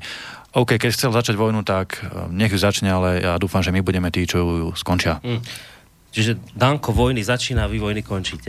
To, pri Rusko sa to tak zvykne hovoriť. Ale čo som sa... Čiže, čiže vy, pán Uhrik, vravíte, že toto jeho vystúpenie, že keď sa pozrieme, že dôvody, ktoré sa nepovedia, tak dôvod je, že preferencie z SNS padajú a potrebujú zachrániť, tak urobil takúto to vec. Je, to si, podľa vás, hej, že toto za tým To si myslím, že jeden z dôvodov. Ten druhý dôvod je podľa mňa tá jeho návšteva v Izraeli, že tam pravdepodobne uh, niekomu niečo slúbil a nie, že pravdepodobne, však on sa k tomu aj priznal, keď sa vrátil, že hneď ide teda sprísniť, e, sprísniť zákon o e, protižidovským prejavom, proti antisemitizmu. Je zaujímavé, že Andrej Danko ide bojovať proti protižidovským prejavom na Slovensku, ale proti protislovenským prejavom nebojoval ešte ani raz ako predseda Národnej rady a Slovenskej národnej strany. Čiže uh, naozaj z úst Andreja Danka o tom Izraeli počúvame o tých židoch veľmi často až neumerne často na to, aby to bola nejaká štatistická náhoda alebo nejaká primeraná náhoda. Skutočne, keď ho počúvate, tak máte niekedy miestami dojem, ako by sme žili v nejakej izraelskej provincii, ako keby parlament bol skôr nejaký slovenský parlament, bol skôr nejaký kneset. A to si myslím, že je ten druhý dôvod. Prvý dôvod, že jednoducho SNSK mm-hmm. ako taká úplne stráca tých národných voličov a on si myslí nejak v tej jeho hlave, že týmto to zvráti. A druhý dôvod je ten, že naozaj sa upísal nejakým pánom v zahraničí a, a tým teraz ide splácať svoje nejaké sluby a dlhy. Pán Šlosár, to ako vidíte? Ja by som tiež nadviazal na to, čo už bolo povedané eh, Milanom Uhrikom. Tu naozaj sú dve roviny. A, áno, klesajú im preferencie, je to záujem strany tak, aby jednoducho vyradili všetky možné konkurenčné strany. Ale to, že to prišlo práve teraz, ja som presvedčený o tom, že tiež je tu nejaký záujem a ten záujem je zahraničný záujem, zahraničných mocností alebo nejakých proste cudzincov. V tomto prípade aj záujem štátu Izrael, povedzme to otvorene, ktorému sa jednoducho nemusí páčiť, že máme aj my v parlamente poslancov, ktorí otvorene kritizujú jeho politiku, domácu politiku, ale aj zahraničnú politiku, alebo kritizujú, ja neviem, politiku Spojených štátov amerických, najvernejšieho spojenca. A za čo práve Andrej Danko, ešte by som aj to pripomenul poslucháčom, e, práve aj v tomto volebnom období dal pokutu našim poslancom. Dali mi ju de facto on, lebo on ju navrhol a ako iste vieme, keďže, keďže mandátom minútnom výbore aj v parlamente majú väčšinu predstaviteľov vládnych strán, tak si jednoducho odhlasovali, že naši poslanci práve za túto kritiku Izraela dostali pokutu. A ja si myslím, že tieto veci aj zahraničí vnímajú, teda zahraničí teraz mám na mysli Izraeli. A aj oni určite nejakým spôsobom sa snažia, aby s prostredníctvom svojich ľudí, ktorí tu majú, to, to, to som presvedčený, že aj predseda Slovenskej národnej strany, bohužiaľ, Andrej Danko, aby prostredníctvom týchto svojich ľudí jednoducho umlčali hlasy kritikov alebo hlasy zákonodárcov v iných štátoch. Pán Kotleba, chcete aj vy k motiváciám Danka niečo? No, ja mám na to ešte trošku taký iný pohľad, ako kolegovia. Nie, že, nie, že by sa to vylúčovalo, ale, by sa, ale podľa mňa sa to skoro doplňa. Pozrieme sa na to, odkedy odkedy pán kapitán je taký zúrivý voči nám. Odkedy je taký naozaj, že kypí nenávisťou a žlčou. A je to presne odtedy, ako sme sa spolu s Janom Morom vrátili z tej našej výpravy v Sýrii. Zrazu niekoľko dní potom, ako sme sa odtiaľ vrátili a ako sme začali rozprávať ľuďom na Slovensku, či v teatrojke alebo tu u vás, naozaj pravdu o tom, ako je to tam a pravdu o tom, že tá os zla, ako to v Sýrii nazývajú, je zložená zo štátov Izrael, USA a Turecko, tak zrazu, zrazu predseda Národnej rady musel odletieť do Izraela v čase, keď, keď sa Slovensko chystalo na oslavy uh, najväčšieho sviatku alebo jedného z najväčších uh, kresťanských sviatkov a to je 5. júl, výročie svätých Cyrila Metoda. A po, návšte- a po teda návrate z tej návštevy v Izraeli každé štvrté slovo o Izraeli, o boji proti antisemitizmu a neviem čomu všetkému, o sprísnení zákonov, o prebratí izraelskej legislatívy.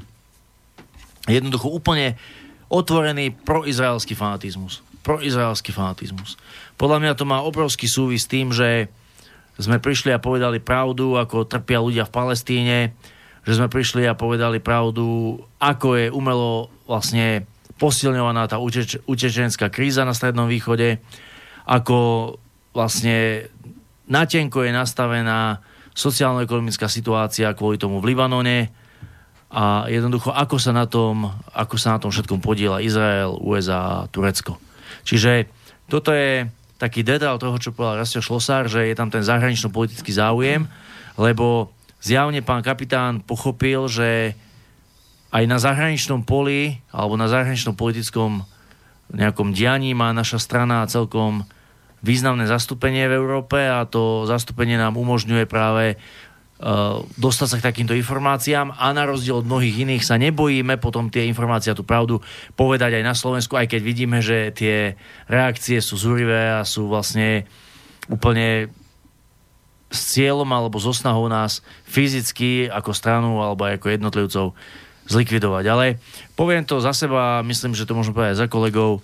Uh, všetky tieto kroky týchto naozaj zradných politikov nás len posilňujú v tom, aby sme vydržali a vytrvali. Nás len posilňujú v tom, že vidíme, že sa to musí úplne celé na Slovensku otočiť, lebo inak skončíme skutočne ako otvorená kolónia, ako nesvojprávny, nejakí otroci žijúci v nejakom fliačku, na nejakom fliačku zeme, ktorý už ani sa nebude ponášať na, ponášať na samostatný suverený štát. A čo sa týka samotné osoby pána kapitána, tak ja ho nebudem hodnotiť, ani nebudem na ňo nejako brízgať a kidať, lebo je to pod môj úroveň, ale nech si ľudia na internete pozrú zdroje a sami si spravia názor. Ako rozprával o Janovi Slotovi, keď bol Danko ešte podpredseda strany a Slota predseda, a ako o ňom rozpráva teraz. A ako pán Danko rozprával o Androvi Hrnčiarovi, keď bol Danku podpredseda SNS a ako o ňom rozpráva teraz, keď sú spolu vo vedení Národnej rady. Hm. Nech si ľudia podľa tohto spravia názor na to, aká osobnosť, aký charakter sa skrýva v osobe pána predsedu Národnej rady. Kým bude pán Uhrik reagovať, len chcem takú technickú vec. Ja vidím, že píšete maily, je ich tu dosť, vidím, že aj telefonujete, ale ešte počkajte chvíľu. Ja vám dám priestor samozrejme sa opýtať, lebo je to kontaktná relácia, ale chcem uh, aspoň základné fakty najskôr si nimi prejsť a potom samozrejme vám dám priestor reagovať. Tak počkajte ešte chvíľu s tými telefonátmi. Pán Uhrik, chcete tiež ešte? Ja len krátku reakciu na doplnenie ešte toho. E, skutočne tu ide ako som povedal, že tá Slovenská národná strana sa stáva jednou z takých najnebezpečnejších protislovenských síl proti slovenskému národu, proti slobode na Slovensku. Z tako, taká najtotalitnejšia strana v podstate.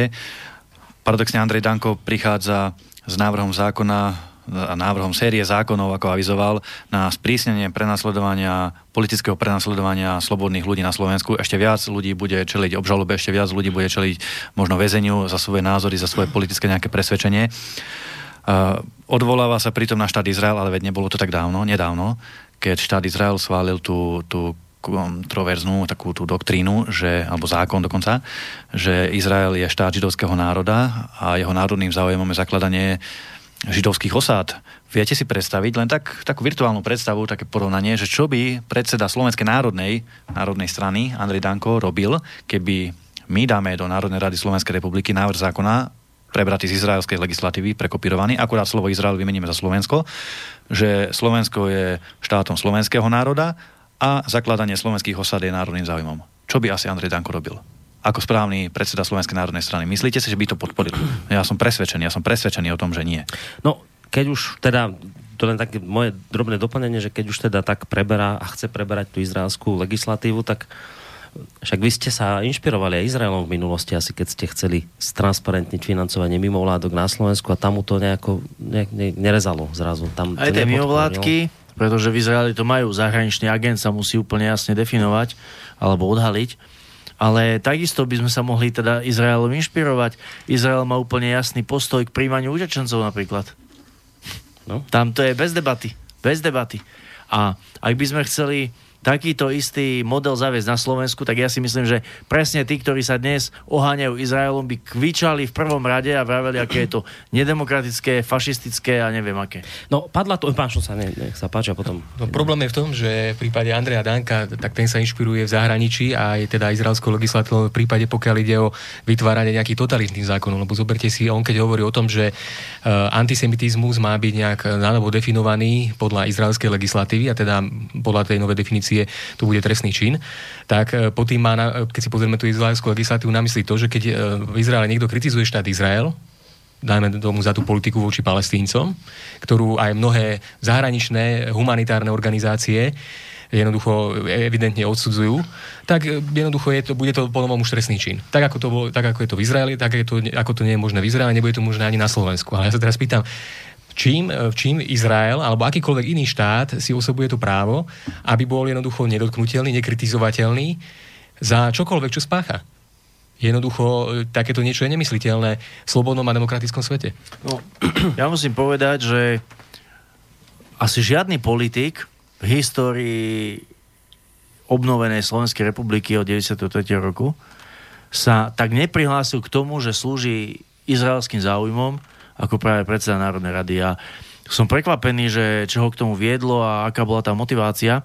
A keď kolega Šlosár z toho právneho hľadiska spomínal tú legislatívnu úpravu antisemitizmu, tak si znova pomôžem našimi spomienkami na výlet Syrii a v Libanone a tentokrát to bude Libanon, kde nám to samotný minister, minister povedal úplne jasne. Podľa definície, ktorá platí na Strednom východe, je antisemita každý, koho nemajú radi v Izraeli. No, vy ste sa zamerali teraz hlavne na túto stránku ohľadom Izraela mm. u Danka, ale, ale v úvode ste spomínali aj toto, že je, sú tam aj preferencie. Ja som si vystrihol časť, e, krátučku, minútovú z tlačovej besedy Andreja Danka. Poďte si to vypočuť, čo hovorí. Keď som vylúčil slotu, mnohí ste tu neboli, strana mala 3% a hovoril som to isté. SNS bude nová moderná strana. Preto veľmi ťažko znášam to, že médiá ignorujú to, čo sa v SNS deje a útokom do SNS veľká časť voličov, ktorá odchádza zo Smeru, odchádza ku Kotlebovi. To je politický problém. Ja mám prieskumy, kedy žasnem z toho, koľko mladých ľudí inklinuje k pánovi Kotlebovi, ktorý neurobí ani kotrmelec. Vždy, keď si myslím, že a vidím tie percentá, si pozriem tu jeho fotku, ako leží pred prezidentským palácom a všetkým to odporúčam, že ten človek sa nemohol zmeniť. Ale som sklamaný. Tak ako nechápem percentá Mafiana Kolára, nechápem percentá Kotlebu. A prepačte, niekedy aj nevládzem, aj nemám chuť ďalej bojovať, pretože ma nebaví vysvetľovať slovenskému národu, aký je rozdiel medzi národnou a nacionálnou politikou. No, čiže na tej tlačovej besede to pán Danko priznal, že je problém. Preferencie sú problém, ho hnevá, že vy máte veľa mladých, si chytáte, proste to sleduje, nerozumie tomu a, a aj toho rozčuluje, tiež to zaznelo, že veľa voličov smeru vraj prechádza ku vám. Tak teraz to znamená ale potom, že naozaj sa treba pýtať a klásť otázku úprimnosti boja Andrea Danka proti vám, že či tam nie je aj motivácia likvidácie politického protivníka. Podľa mňa to veľmi súvisí s tým, čo sme rozprávali. To znamená, úzko je to previazané práve s tou otázkou tých preferencií predvolebných alebo prípadne volebných preferencií, ako sa vyvíjajú, lebo my to vidíme totiž to, že do našej strany prichádza veľa bývalých SNS-károv, takých tých presvedčených, ktorí sa jednoducho aj možno, že v sns by našli nejaké uplatnenie, čo sa týka finančných výhod alebo nejakých možno pozícií, postov alebo čohokoľvek, ale z presvedčenia to nechcú robiť s ľuďmi, ako je napríklad Andrej Danko. Bohužiaľ, Andrej Danko on, je, on, on asi rozmýšľa tak, že on si myslí, že keď nás bude kritizovať, tak automaticky tí, jeho voli, tí naši voliči prejdú naspäť k nemu, ale takto bohužiaľ politika nefunguje, pretože to, na to, aby vás ľudia volili, nestačí len kritizovať toho druhého, bohužiaľ treba robiť niečo. A sns no, prepáč, nie bohužiaľ, našťastie. No. našťastie. A sns týmto, s týmito všetkými pseudokauzami, aj sme sa tu rozprávali o tom zrušení strany a teraz aj o, tomto, o tejto vojne proti ľudovej strane naše Slovensko sa podľa mňa len snaží pre, prekryť tie obrovské, obrovské korupčné alebo teda finančné škandály a kauzy, ktorým čelí. Napríklad poviem len tie, tie nákupy, miliardové nákupy transportérov z Fínska alebo nákupy, nákupy teda stíhačiek amerických. Slovenská národná strana ide nakupovať americké, staré americké stíhačky za 1,6 14. 14, také zaujímavé číslo, 1,6 miliardy eur, za ktoré sa mohlo naozaj urobiť kopec práce. Len tak pre informáciu, my sme to prepočítavali, že čo by sa za tú sumu dalo spraviť, lebo však stále hovoria, že na nič nie sú peniaze. A tu má, mohli by sa zvýšiť platy učiteľov na 1400 eur, zrekonštruovať od základu 16 000 km ciest, postaviť 32 tisíc bytov. Nie, prepáč, ale 1400 eur také platy nemôžu byť. Určite nemôžu no, byť. Tak to... 1400 môžu, 1488 nemôžu. No, to je otázka na špeciálnu prokuratúru. no. Mohlo sa postaviť nové sídlisko v každom okresnom meste. Všetky štátne nemocnice mohli byť špičkovo zrekonštruované dvojnásobné platy pre hasičov, záchranárov, dvojnásobne vyšší rodičovský príspevok. Skrátka, kopec, kopec užitočnejších vecí, keby SNSK nemala záujem práve na kšeftoch e, so zbrojáckou technikou a na kšeftoch na platení výpalného pre Spojené štáty americké vo forme nákupu stíhačiek. No. To je, to je asi najväčšia tragédia. Viete, to je tragédia, že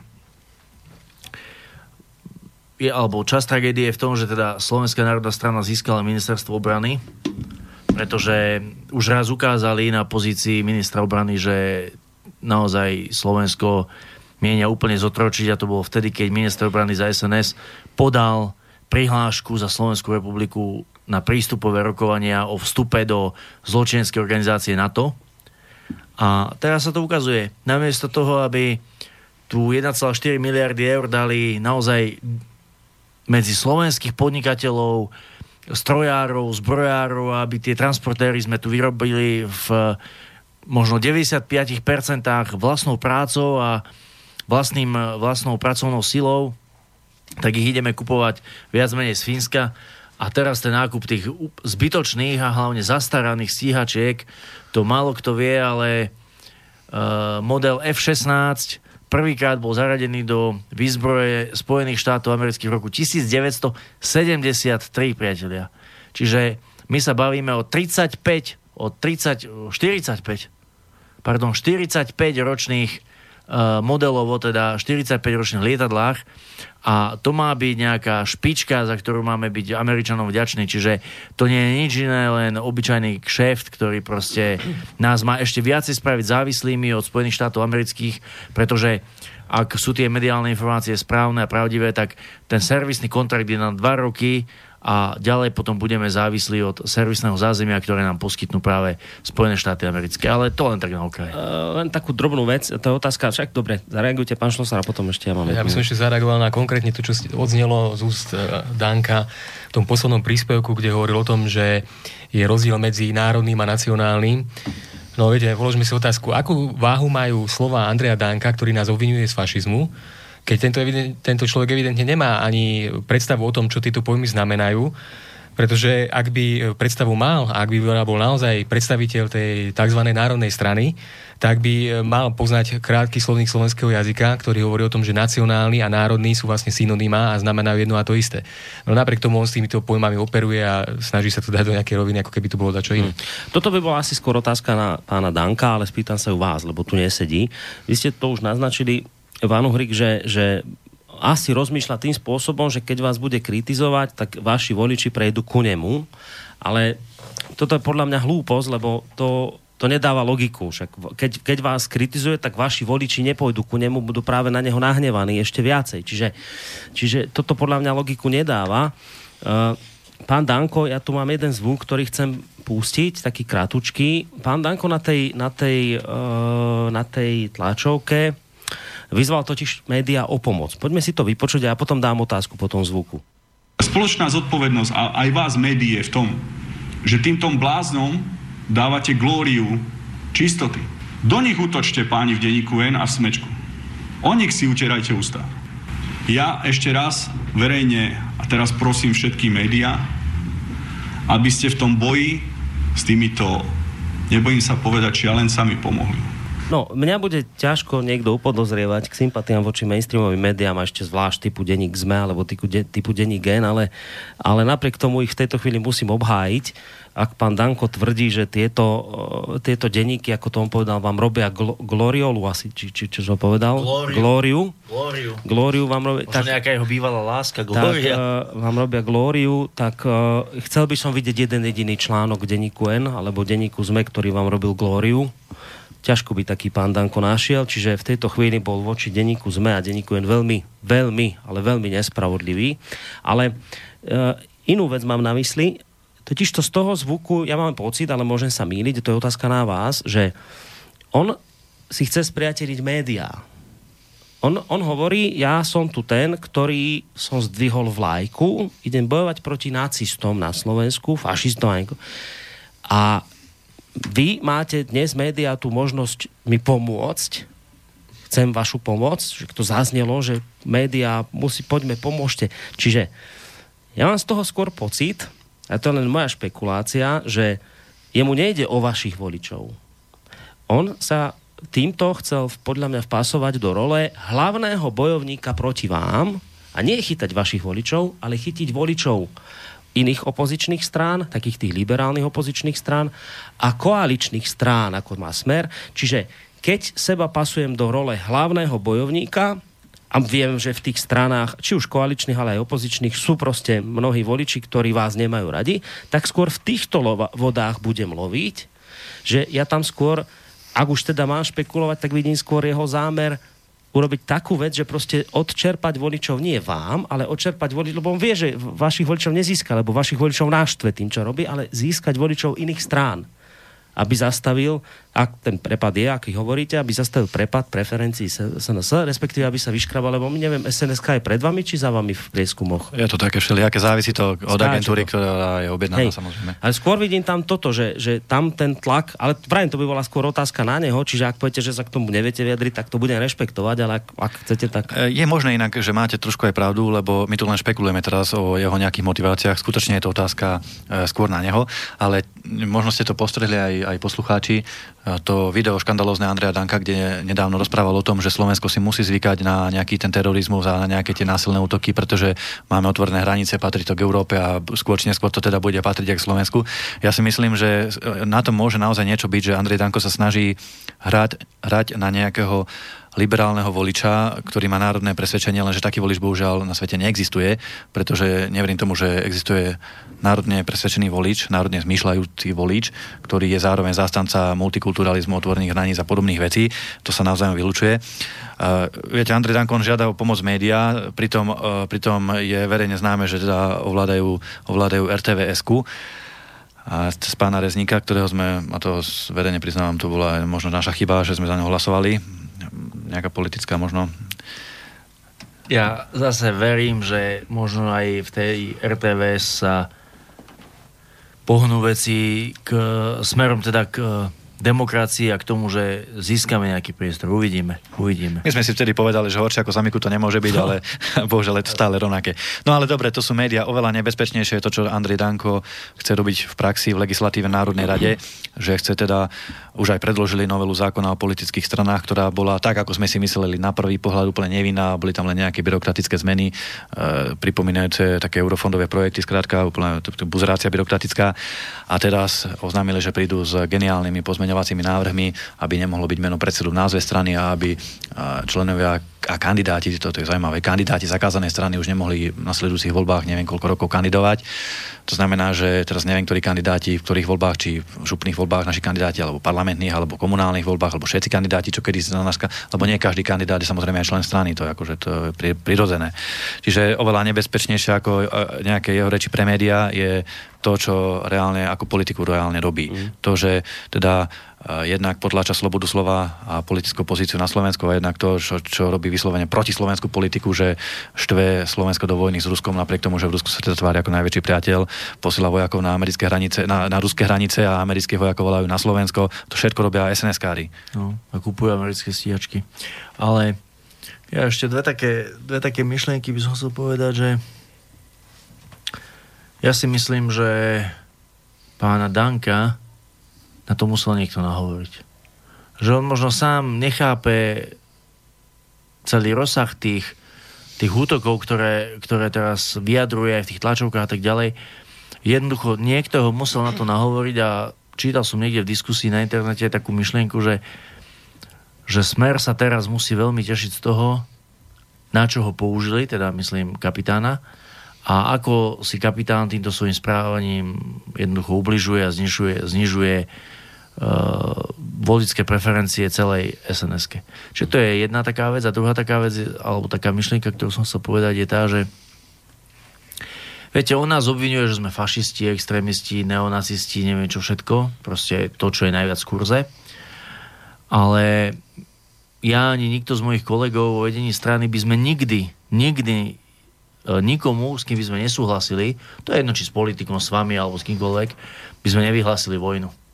Môžeme sa hádať, môžeme si aj vynadať, môžeme si povedať, máme na to iný názor, ale určite by sme nevyhlásili vojnu, ja neviem, ja neviem, Saska by presadzovala nejaké názory a my povieme, my s vami nesúhlasíme, tak vám vyhlasujeme vojnu. Určite nie, pretože pre nás je metódou našej politickej práce, ak s niekým nesúhlasím, tak presvedčiť tých voličov, že tá naša hodnotová výbava je kvalitnejšia, lepšia a že bude naozaj pre Slovensko aj pre naše deti a vnúkov lepšie, ak tí ľudia budú voliť nás.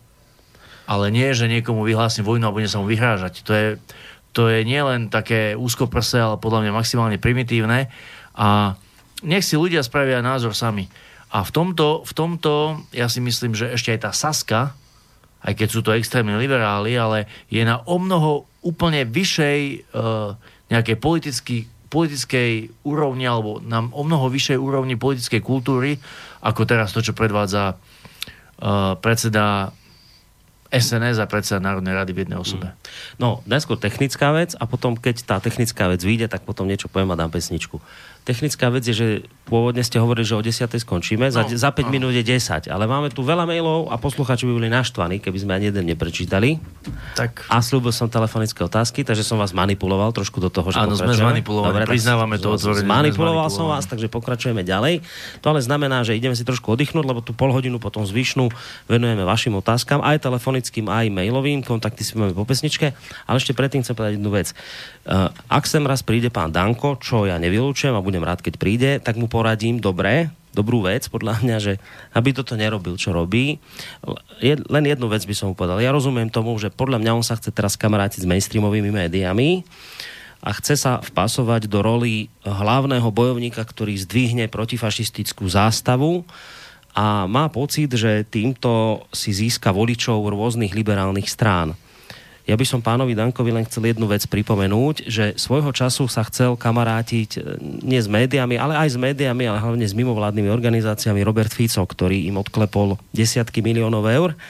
Mimovládky peniaze zobrali a Fica kritizovali, lebo s Ficom kamaráti nechceli byť.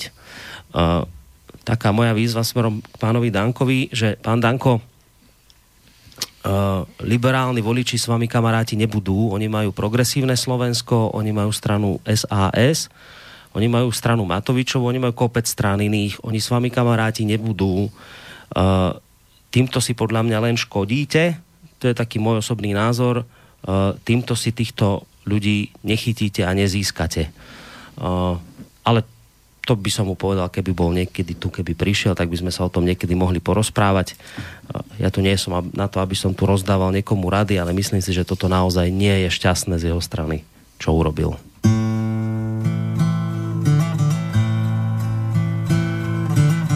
Kupte si hřebeny, blíží se všivé časy, zítřek je oděný do šatů trhana. Trávou hyeny na svojeho do kvasy, mám kufry spáleny, už časně od rána. Viděl jsem podél cest, ale je plné hesel, styčenou k nebi pěst a muže, který nese vlajku a na ní krev. Lidí, jež pod ní stáli a z dálky hučel zpěv internacionály.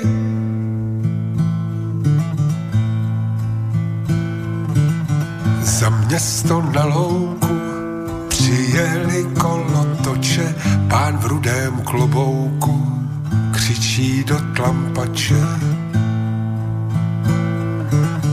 Več beru na mouku, zahlédneš červotoče, v krajině pavouků je mouchám do pláče. Viděl jsem podél cest, ale je plné hesel, styčenou k nebi pěst a muže, který nese vlajku a na ní krev. Lidí, jež pod ní stáli a z dálky hučel zpěv internacionály.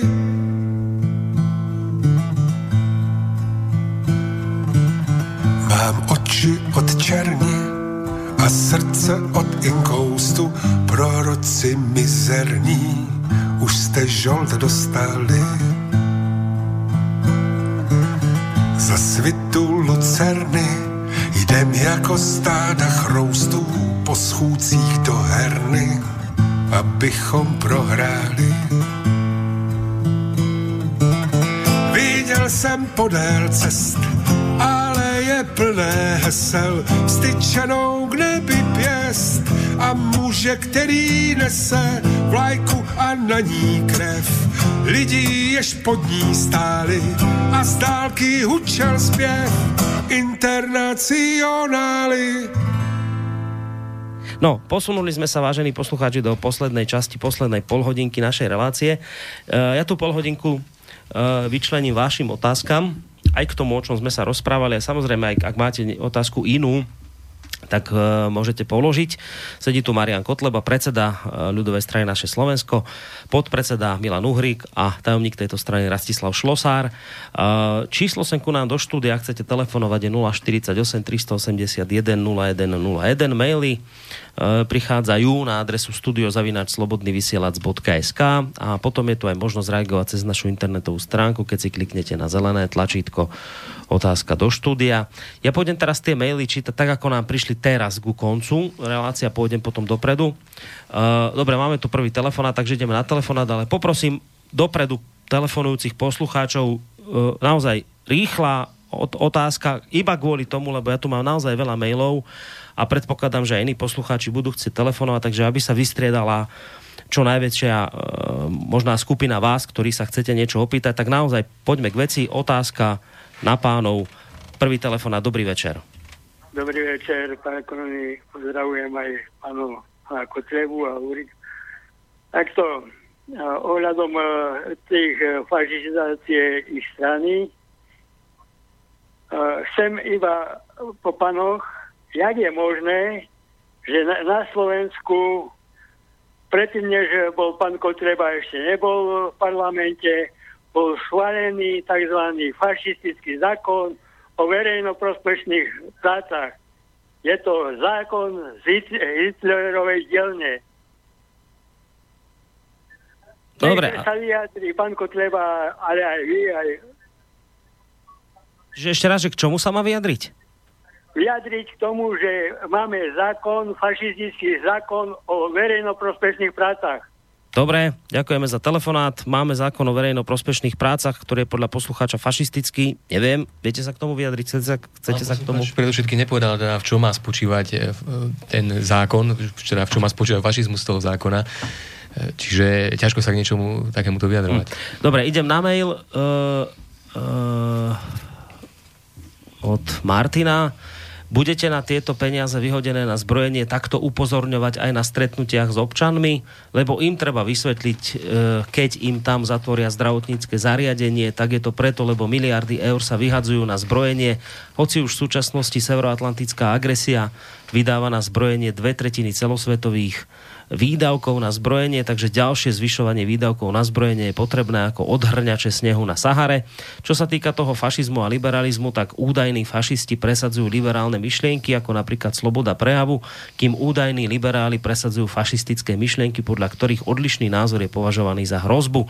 Ináč vyzerá to tak, ako keby Danko trpel chorobou, chorobnou samolúbou, narcistickou poruchou osobnosti. Myslí si Martin, tak z toho jeho mailu k tomu úvodu že či teda budete takto upozorňovať aj na stretnutiach s občanmi, že sa vlastne takto rozhadzujú peniaze a potom nie je ako zdravotná starostlivosť napríklad zabezpečená. To všetko však som to čítal. Určite, určite, pretože pre nás je maximálna priorita, aby ľudia pochopili, aké zbytočné a veľmi negatívne je členstvo Slovenskej republiky v zločenskom pakte NATO a aké rozumné veci by sa za tie peniaze, ktoré vykladáme na členstvo v NATO, mohli na Slovensku uskutočniť. A ten príklad, ktorý poslucháč povedal, je naozaj naj, najživší, naj, najaktuálnejší, že na jednej strane Slovensko zatvára pohotovosti lekárske, pretože hovorí, že vláda hovorí, že nemáme peniaze na to, aby mohli lekári slúžiť v každom mestečku.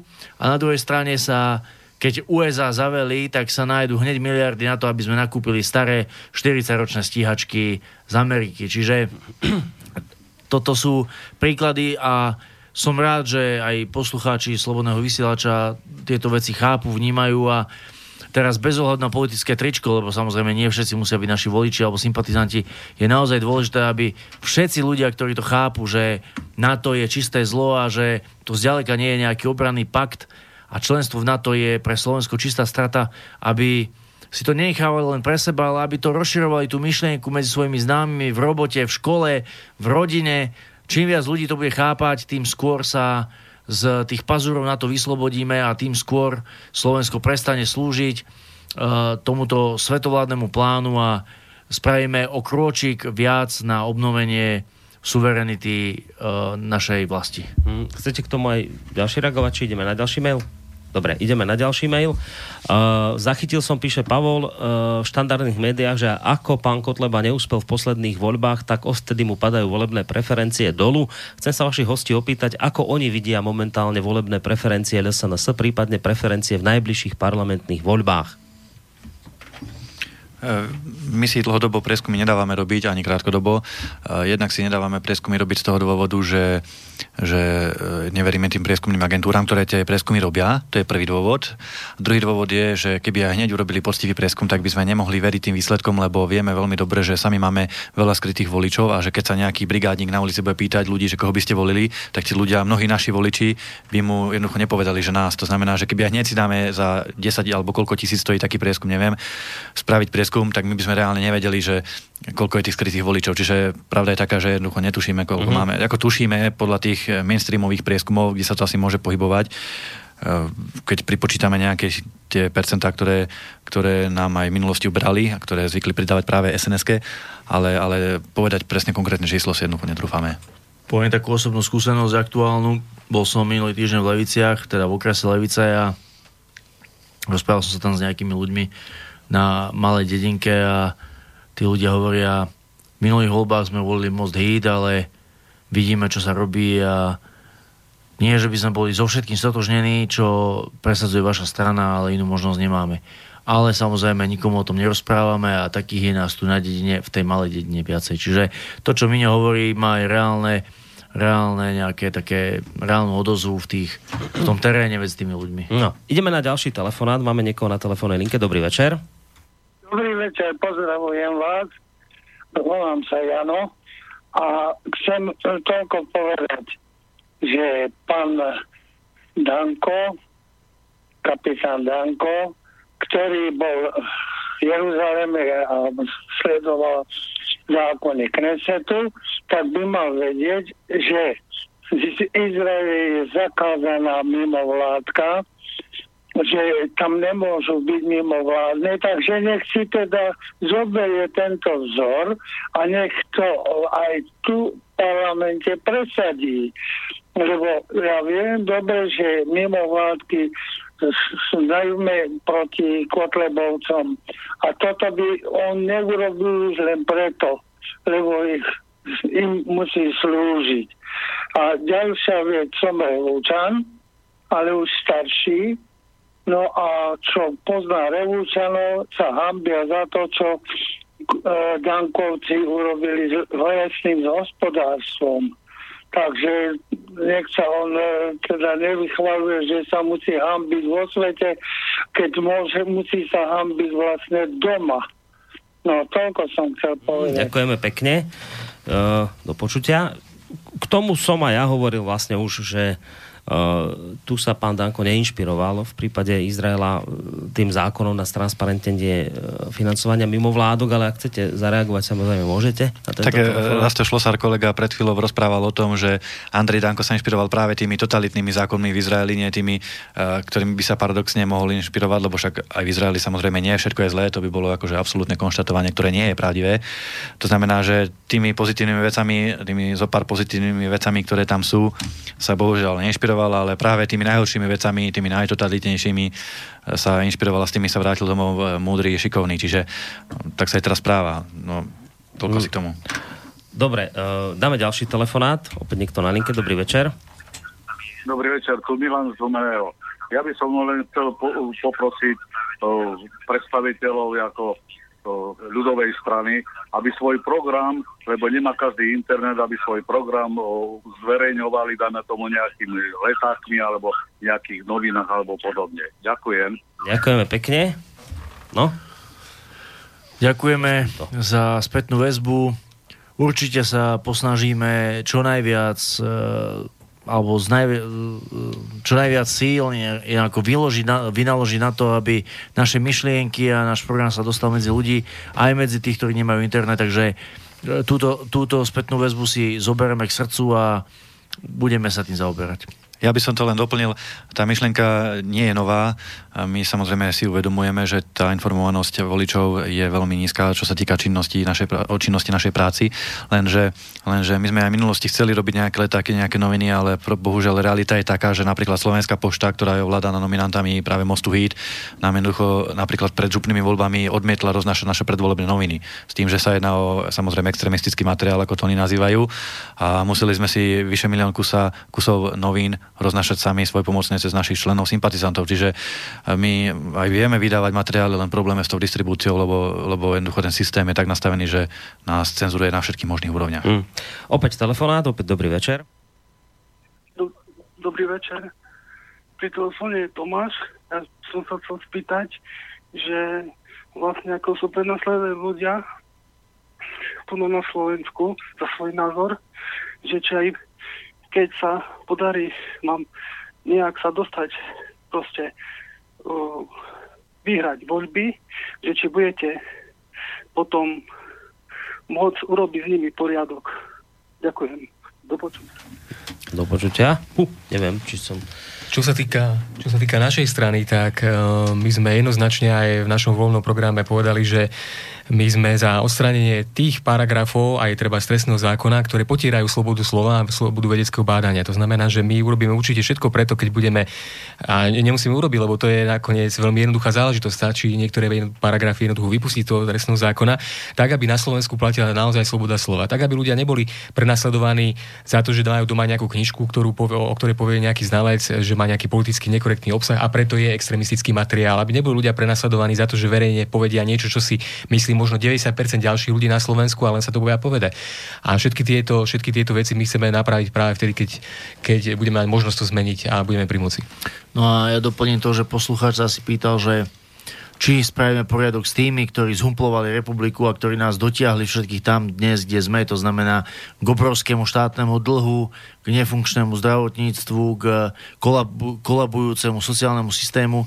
No a naša odpoveď je jednoznačná od úplného začiatku našej strany máme v programe prešetrenie privatizácie a vyvodenie zodpovednosti voči všetkým politikom, ktorí sa podielali na rozkradnutí štátneho a národného majetku. A takisto máme od úplného začiatku našej strany v programe zavedenie hmotnej a trestnoprávnej zodpovednosti politikov za svoje rozhodnutia. Takže toto je naša odpoveď na poslucháčovú otázku. A preto sa Andrej Danko tak klepe. No, ďalší telefonát, ja už k tým mailom ani neviem, či sa dostanem, lebo telefonáty samozrejme majú prednosť. Dobrý večer. Dobrý večer. Halo? Áno, áno, áno, počujeme sa, nech sa páči, môžete. Ja, ja by som sa chcel spýtať, e, či kapitán Danko neporušuje zákon ohľadom zastrašovania, vyhrážania, či nezneužíva e, právomoci verejného činiteľa. Mm. A, a ono to tak vyzerá, že to K tomu sme sa nedostali. Počkajte, počkajte, počkajte, musíte si dať sluchadla, lebo poslucháč ešte hovorí. Čiže Čiže ešte pokračujte kľudne, lebo pán Šlosár tam začal hovoriť. Takže ešte ste chceli niečo, pán poslucháč, dohovoriť? Áno, áno, ešte. No, nech sa páči. E, e, to tak vyzerá, že je on platený to tajnou službou izraelskou nejakou.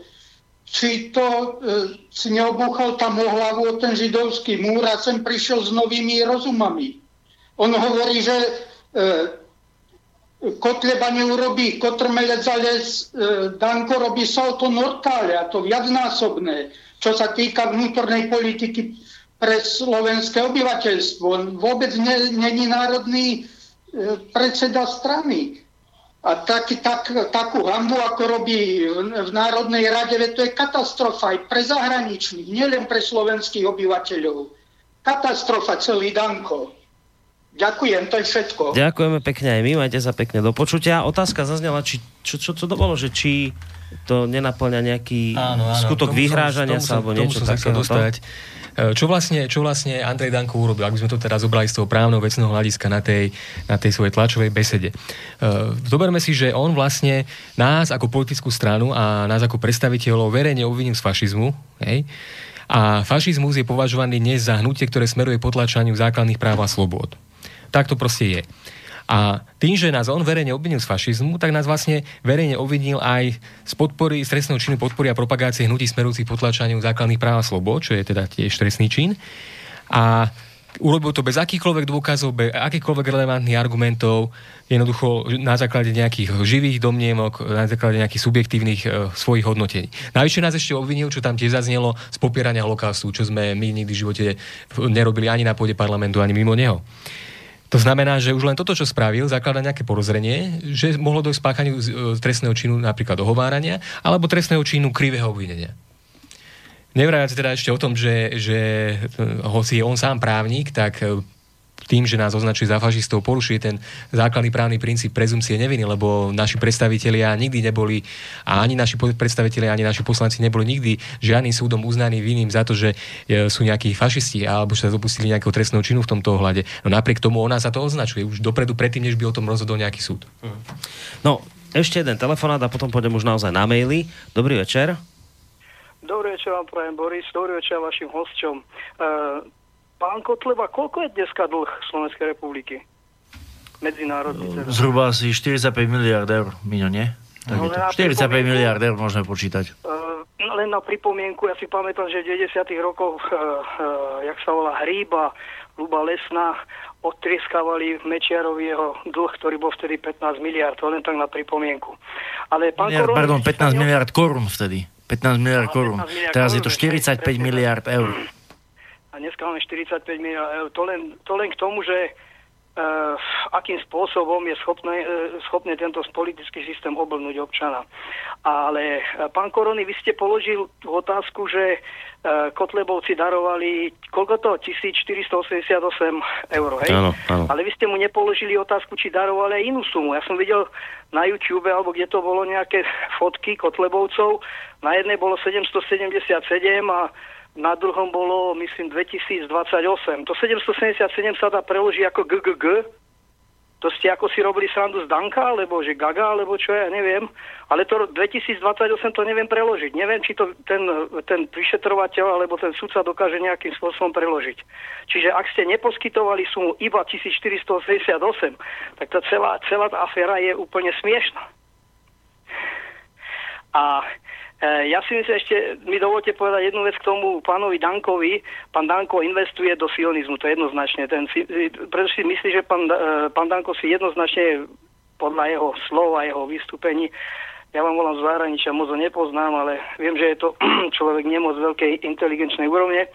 Um, on si myslí, že keď investuje do uh, podliezania sionistom, že to je istejšie, ako keď investuje do slovenského voliča.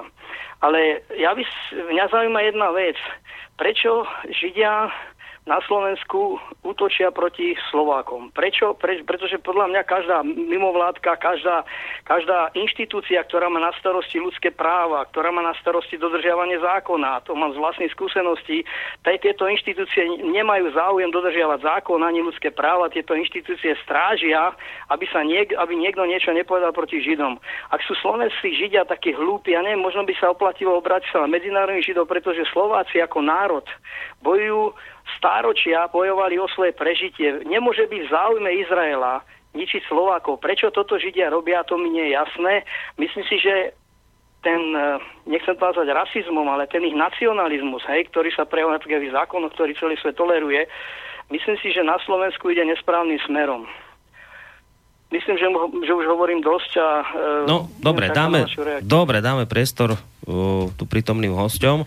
Ďakujeme pekne, majte sa do počutia. Ja len k tým číslám, uh, už sme to tu preberali xkrát, nebudeme sa k tomu zase vrácať, je to úplne nezmyselná debata.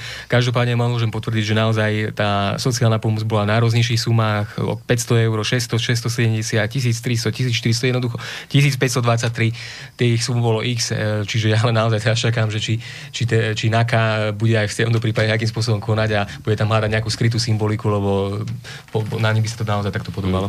Ja to, ja to doplním v rámci toho, čo môžeme povedať.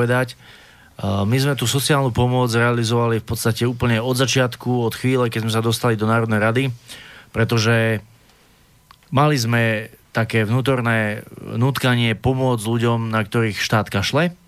Teraz nehovorím len o tých e, troch rodinách, ktorým sme dali tie šeky, za ktoré ma teda majú súdiť, ale dlhodobo rodinám, ktoré sme podporovali buď preto, že mali postihnuté deti, ktoré boli poškodené po očkovaní, napríklad to, to málo ľudí vie, že po tom očkovaní mnoho detí zostalo buď na vozíku alebo s rôznymi inými postihnutiami a my nielen, že snažíme tým ľuďom aspoň trošku z, nejako zjemniť ten osud, ktorý potom pre nich nejakým spôsobom už nebol taký priaznivný, ale aj informovať ľudí o tom, že aké je to dnes a keď dnes je to obrovské riziko. Ale jednoducho sme rozbehli ten program tej sociálnej pomoci v rámci možností pre najrôznejšie rodiny, ale aj jednotlivcov, takých, ktor- o ktorých sme si mysleli, že si tie peniaze naozaj zaslúžia. Tie sumy boli akékoľvek, bez nejakého pravidla, jednoducho dali sme toľko, buď koľko sme si mohli dovoliť dať, alebo koľko tí ľudia potrebovali. A ja sa naozaj teraz uh, bojím toho, že gestapo, politická policia, špecializovaná, začne hľadať v každom jednom čísle nejaký symbol. Kolega Šlosár čakal, e, alebo čítal teda 1523, alebo koľko, ak som ťa raz dobre počul. No a kaďaké iné čísla a teraz začnú to vykladať podľa ich numerologických tabuliek a neviem akých e, e, ktoré majú iba oni k dispozícii a my vlastne zistíme, že sme tí najväčší zločinci, lebo sme sa sme sa opovážili po- pomôcť týmto rodinám a týmto ľuďom peniazmi, ktoré boli zdanené, ale ktoré žiaľ podľa gestapa vytvárali záhadné numerologické kombinácie. Uh, posluchač Jefim vrácia otázku k nákupu F-16. Nechce sa vyjadrovať k Dankovi, lebo ako tvrdí, uh, skrátka ho nechce kom, komentovať. Uh, moja otázka pre pána Kotlebu je, aké je pozadie nákupu stíhačiek F-16, aká je úloha vládnych strán a osobne kapitána Danka v tejto kauze národných záujmov Slovenska je vyhadzovanie miliard eur z peňazí daňových poplatníkov na podporu amerických zbrojárov? No ja to, ja to poviem teraz taký môj osobný názor na toto. Ja som osobne veľký kritik nákupu amerických stíhačiek F-16 pre Slovensko aj z toho vojenského, taktického hľadiska, kde tie lietadlá sú absolútne v podstate pre ochranu nášho vzdušného priestoru nepoužiteľné. Ale e, ako člen Brano bezpečnostného výboru Národnej rady si dovolím povedať, že nákupom F-16 sme vlastne deklarovali svoju podriadenosť Spojeným štátom americkým. To bolo, to bol hlavný cieľ, podľa mňa, uh, ukázať, že teda áno, keď treba, vieme, vieme sa postaviť za nášho amerického staršieho brata. A druhá vec, čo je možno ešte horšie, je to, že sme sa stali závislými, alebo staneme sa závislými uh, pri obrane vzdušného priestoru vyslovene od Spojených štátov amerických. Čiže nie len, že Američania, USA, a vláda Spojených štátov majú výsosné postavenie v prístupovej zmluve Slovenskej republiky k NATO, kde sa na viacerých miestach hovorí o tom, že v akýchkoľvek sporných otázkach rozhoduje vláda Spojených štátov amerických, ale už aj technicky a technologicky sa im podriadujeme tak, že bez ich expertov a špecialistov jednoducho nebudeme schopní prevádzkovať našu protivzdušnú obranu. To je z môjho pohľadu úplná katastrofa, úplná tragédia a to len počiarkuje tú dlhodobú snahu súčasnej vlády nás totálne podriadiť Američanom. Na kolegovia možno upresnia alebo doplnia. Na poslednej alebo predposlednej schôdzi Národnej rady totiž vlastne na návrh e, ministra obrany bolo schválené pozvanie, pozvanie Národnej rady pre amerických špecialistov na základňu ozbrojených síl Slovenskej republiky v Martine a týmto začala tá etapa postupnej, postupného získavania kontroly Američanov nad tým zvyškom armády, ktorý dnes máme a tým aj nad celou Slovenskou republikou. Chcete k tomu niečo teda aj vy dodať? Nie. Dobre, máme poslucháča na linke. Asi už posledného, možno predposledného. Dobrý večer. E, dobrý večer, Ladislav Senica. Ja by som len to trošku oživil, tú, tú, tú debatu aj o tom Dankovi. Uh, možno aj mi aj odpovedia vaši hostia, uh, to doplnia. Uh, pán Danko nemá len problém, alebo Slovenská národná strana s voličmi, s úbytkom vodič, voličov, ale oni majú aj problém s úbytkom peňazí. Oni potrebujú hlavne peniaze. aj preto je tam ten nákup tých stíhačiek, pretože e, viem, to vie už každý, že tam v tak, pri takých nákupoch sa pohybujú obrovské provízie, tak e, jak to bolo napríklad v iných štátoch, ja poznám prípad z Rakúska, kde e, na takomto nákupe sa, sa pohybovali do súkromných alebo do stranickej kapsy až 200 miliónov eur a pán Danko potrebuje tieto peniaze a potrebuje aj podporu Izraela, pretože možno aj Izrael, Izrael bude štedrý pri volebnej kampani. A ešte by som jednu takú malú poznámočku, že či by nemohli tí funkcionári na okrese ľudovej strany sem tam si prečítať e, e-mail, ja viem, že cez e-mail sa dneska veľmi nekorešponduje, ale sem tam si pozrieť aspoň raz za týždeň e-mailovú adresu, či náhodou niekto nepíše. Ďakujem. Ďakujem ja, vám ďakujem, ja vám ďakujem za tento podnet. To, že z transportérov aj z, zo stíhačiek pôjdu tým správnym ľuďom tie správne percentá, milióny, to je asi jasné všetkým a som rád, že ste to tak nahlas povedali. Uh, ja ďakujem najmä teda na tú, za tú spätnú väzbu ohľadom tých okresných predsedov. S týmto máme neustále problém, že niektorý okresný predseda zabudne na to, že má nejaký kontaktný mail, zabudne na to, že je potrebné ľuďom, ktorí sa na neho obrátia, aj e, odpovedať a komunikovať s nimi. E, v piatok máme predsedníctvo strany, takže ja budem znova apelovať na krajských predsedov, aby si s týmto spravili poriadok a ak, ak chcete, napíšte mne osobne mail o ktorý okres sa jedná a budeme to urgentne riešiť. Veľmi pekne vám ďakujem. No, posledná otázka na vás, pán Kotleba, a potom ukončíme reláciu, a, uh, lebo už máme pol. Prajem vám pekný večer, Boris. Ďakujem za pozvanie pánov do relácie. Nebudem sa tajiť tým, že som podporovateľom a sympatizantom LSNS a budem ich voliť v parlamentných voľbách, ale chcem sa spýtať Mariana Kotlebu, prečo kandiduje na prezidenta. Nebolo by lepšie podporiť Štefana Harabina a ešte k pánovi Dankovi?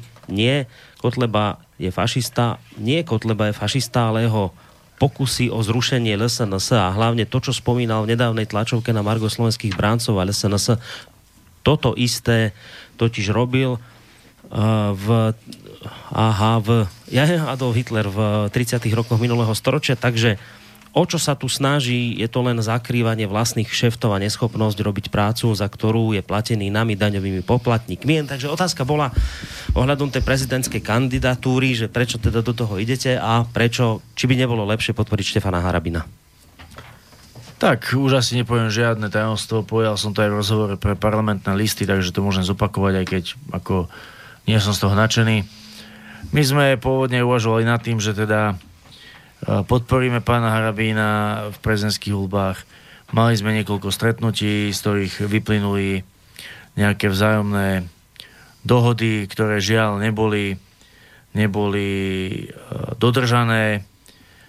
Neboli sme to my, kto tie dohody nedodržal. Čiže potom sme si povedali, že ak máme za niekoho zobrať politickú zodpovednosť tým, že ho podporíme ako kandidát na prezidenta, tak to musí byť niekto, kto, kto naozaj sa bude správať tak, že si to budeme vedieť obhájiť a zdôvodniť a jednoducho sme sa na predsedníctve strany po veľmi dlhých a vážnych debatách rozhodli, že, že ľudová strana Slovensko postaví vlastného kandidáta, kde teda predsedníctvo strany nominovalo do tohto prezidentského zápasu mňa ako predsedu strany a ja poviem osobne, pre mňa to vôbec nebolo ľahké ani, ani nejaké, nebol som z toho nadšený, pretože ja si uvedomujem, aké náročné to bude a že môj osobný život bude úplne v troskách. Už teraz, už teraz nemám skoro žiadny čas na rodinu, na malého, ani sám na seba.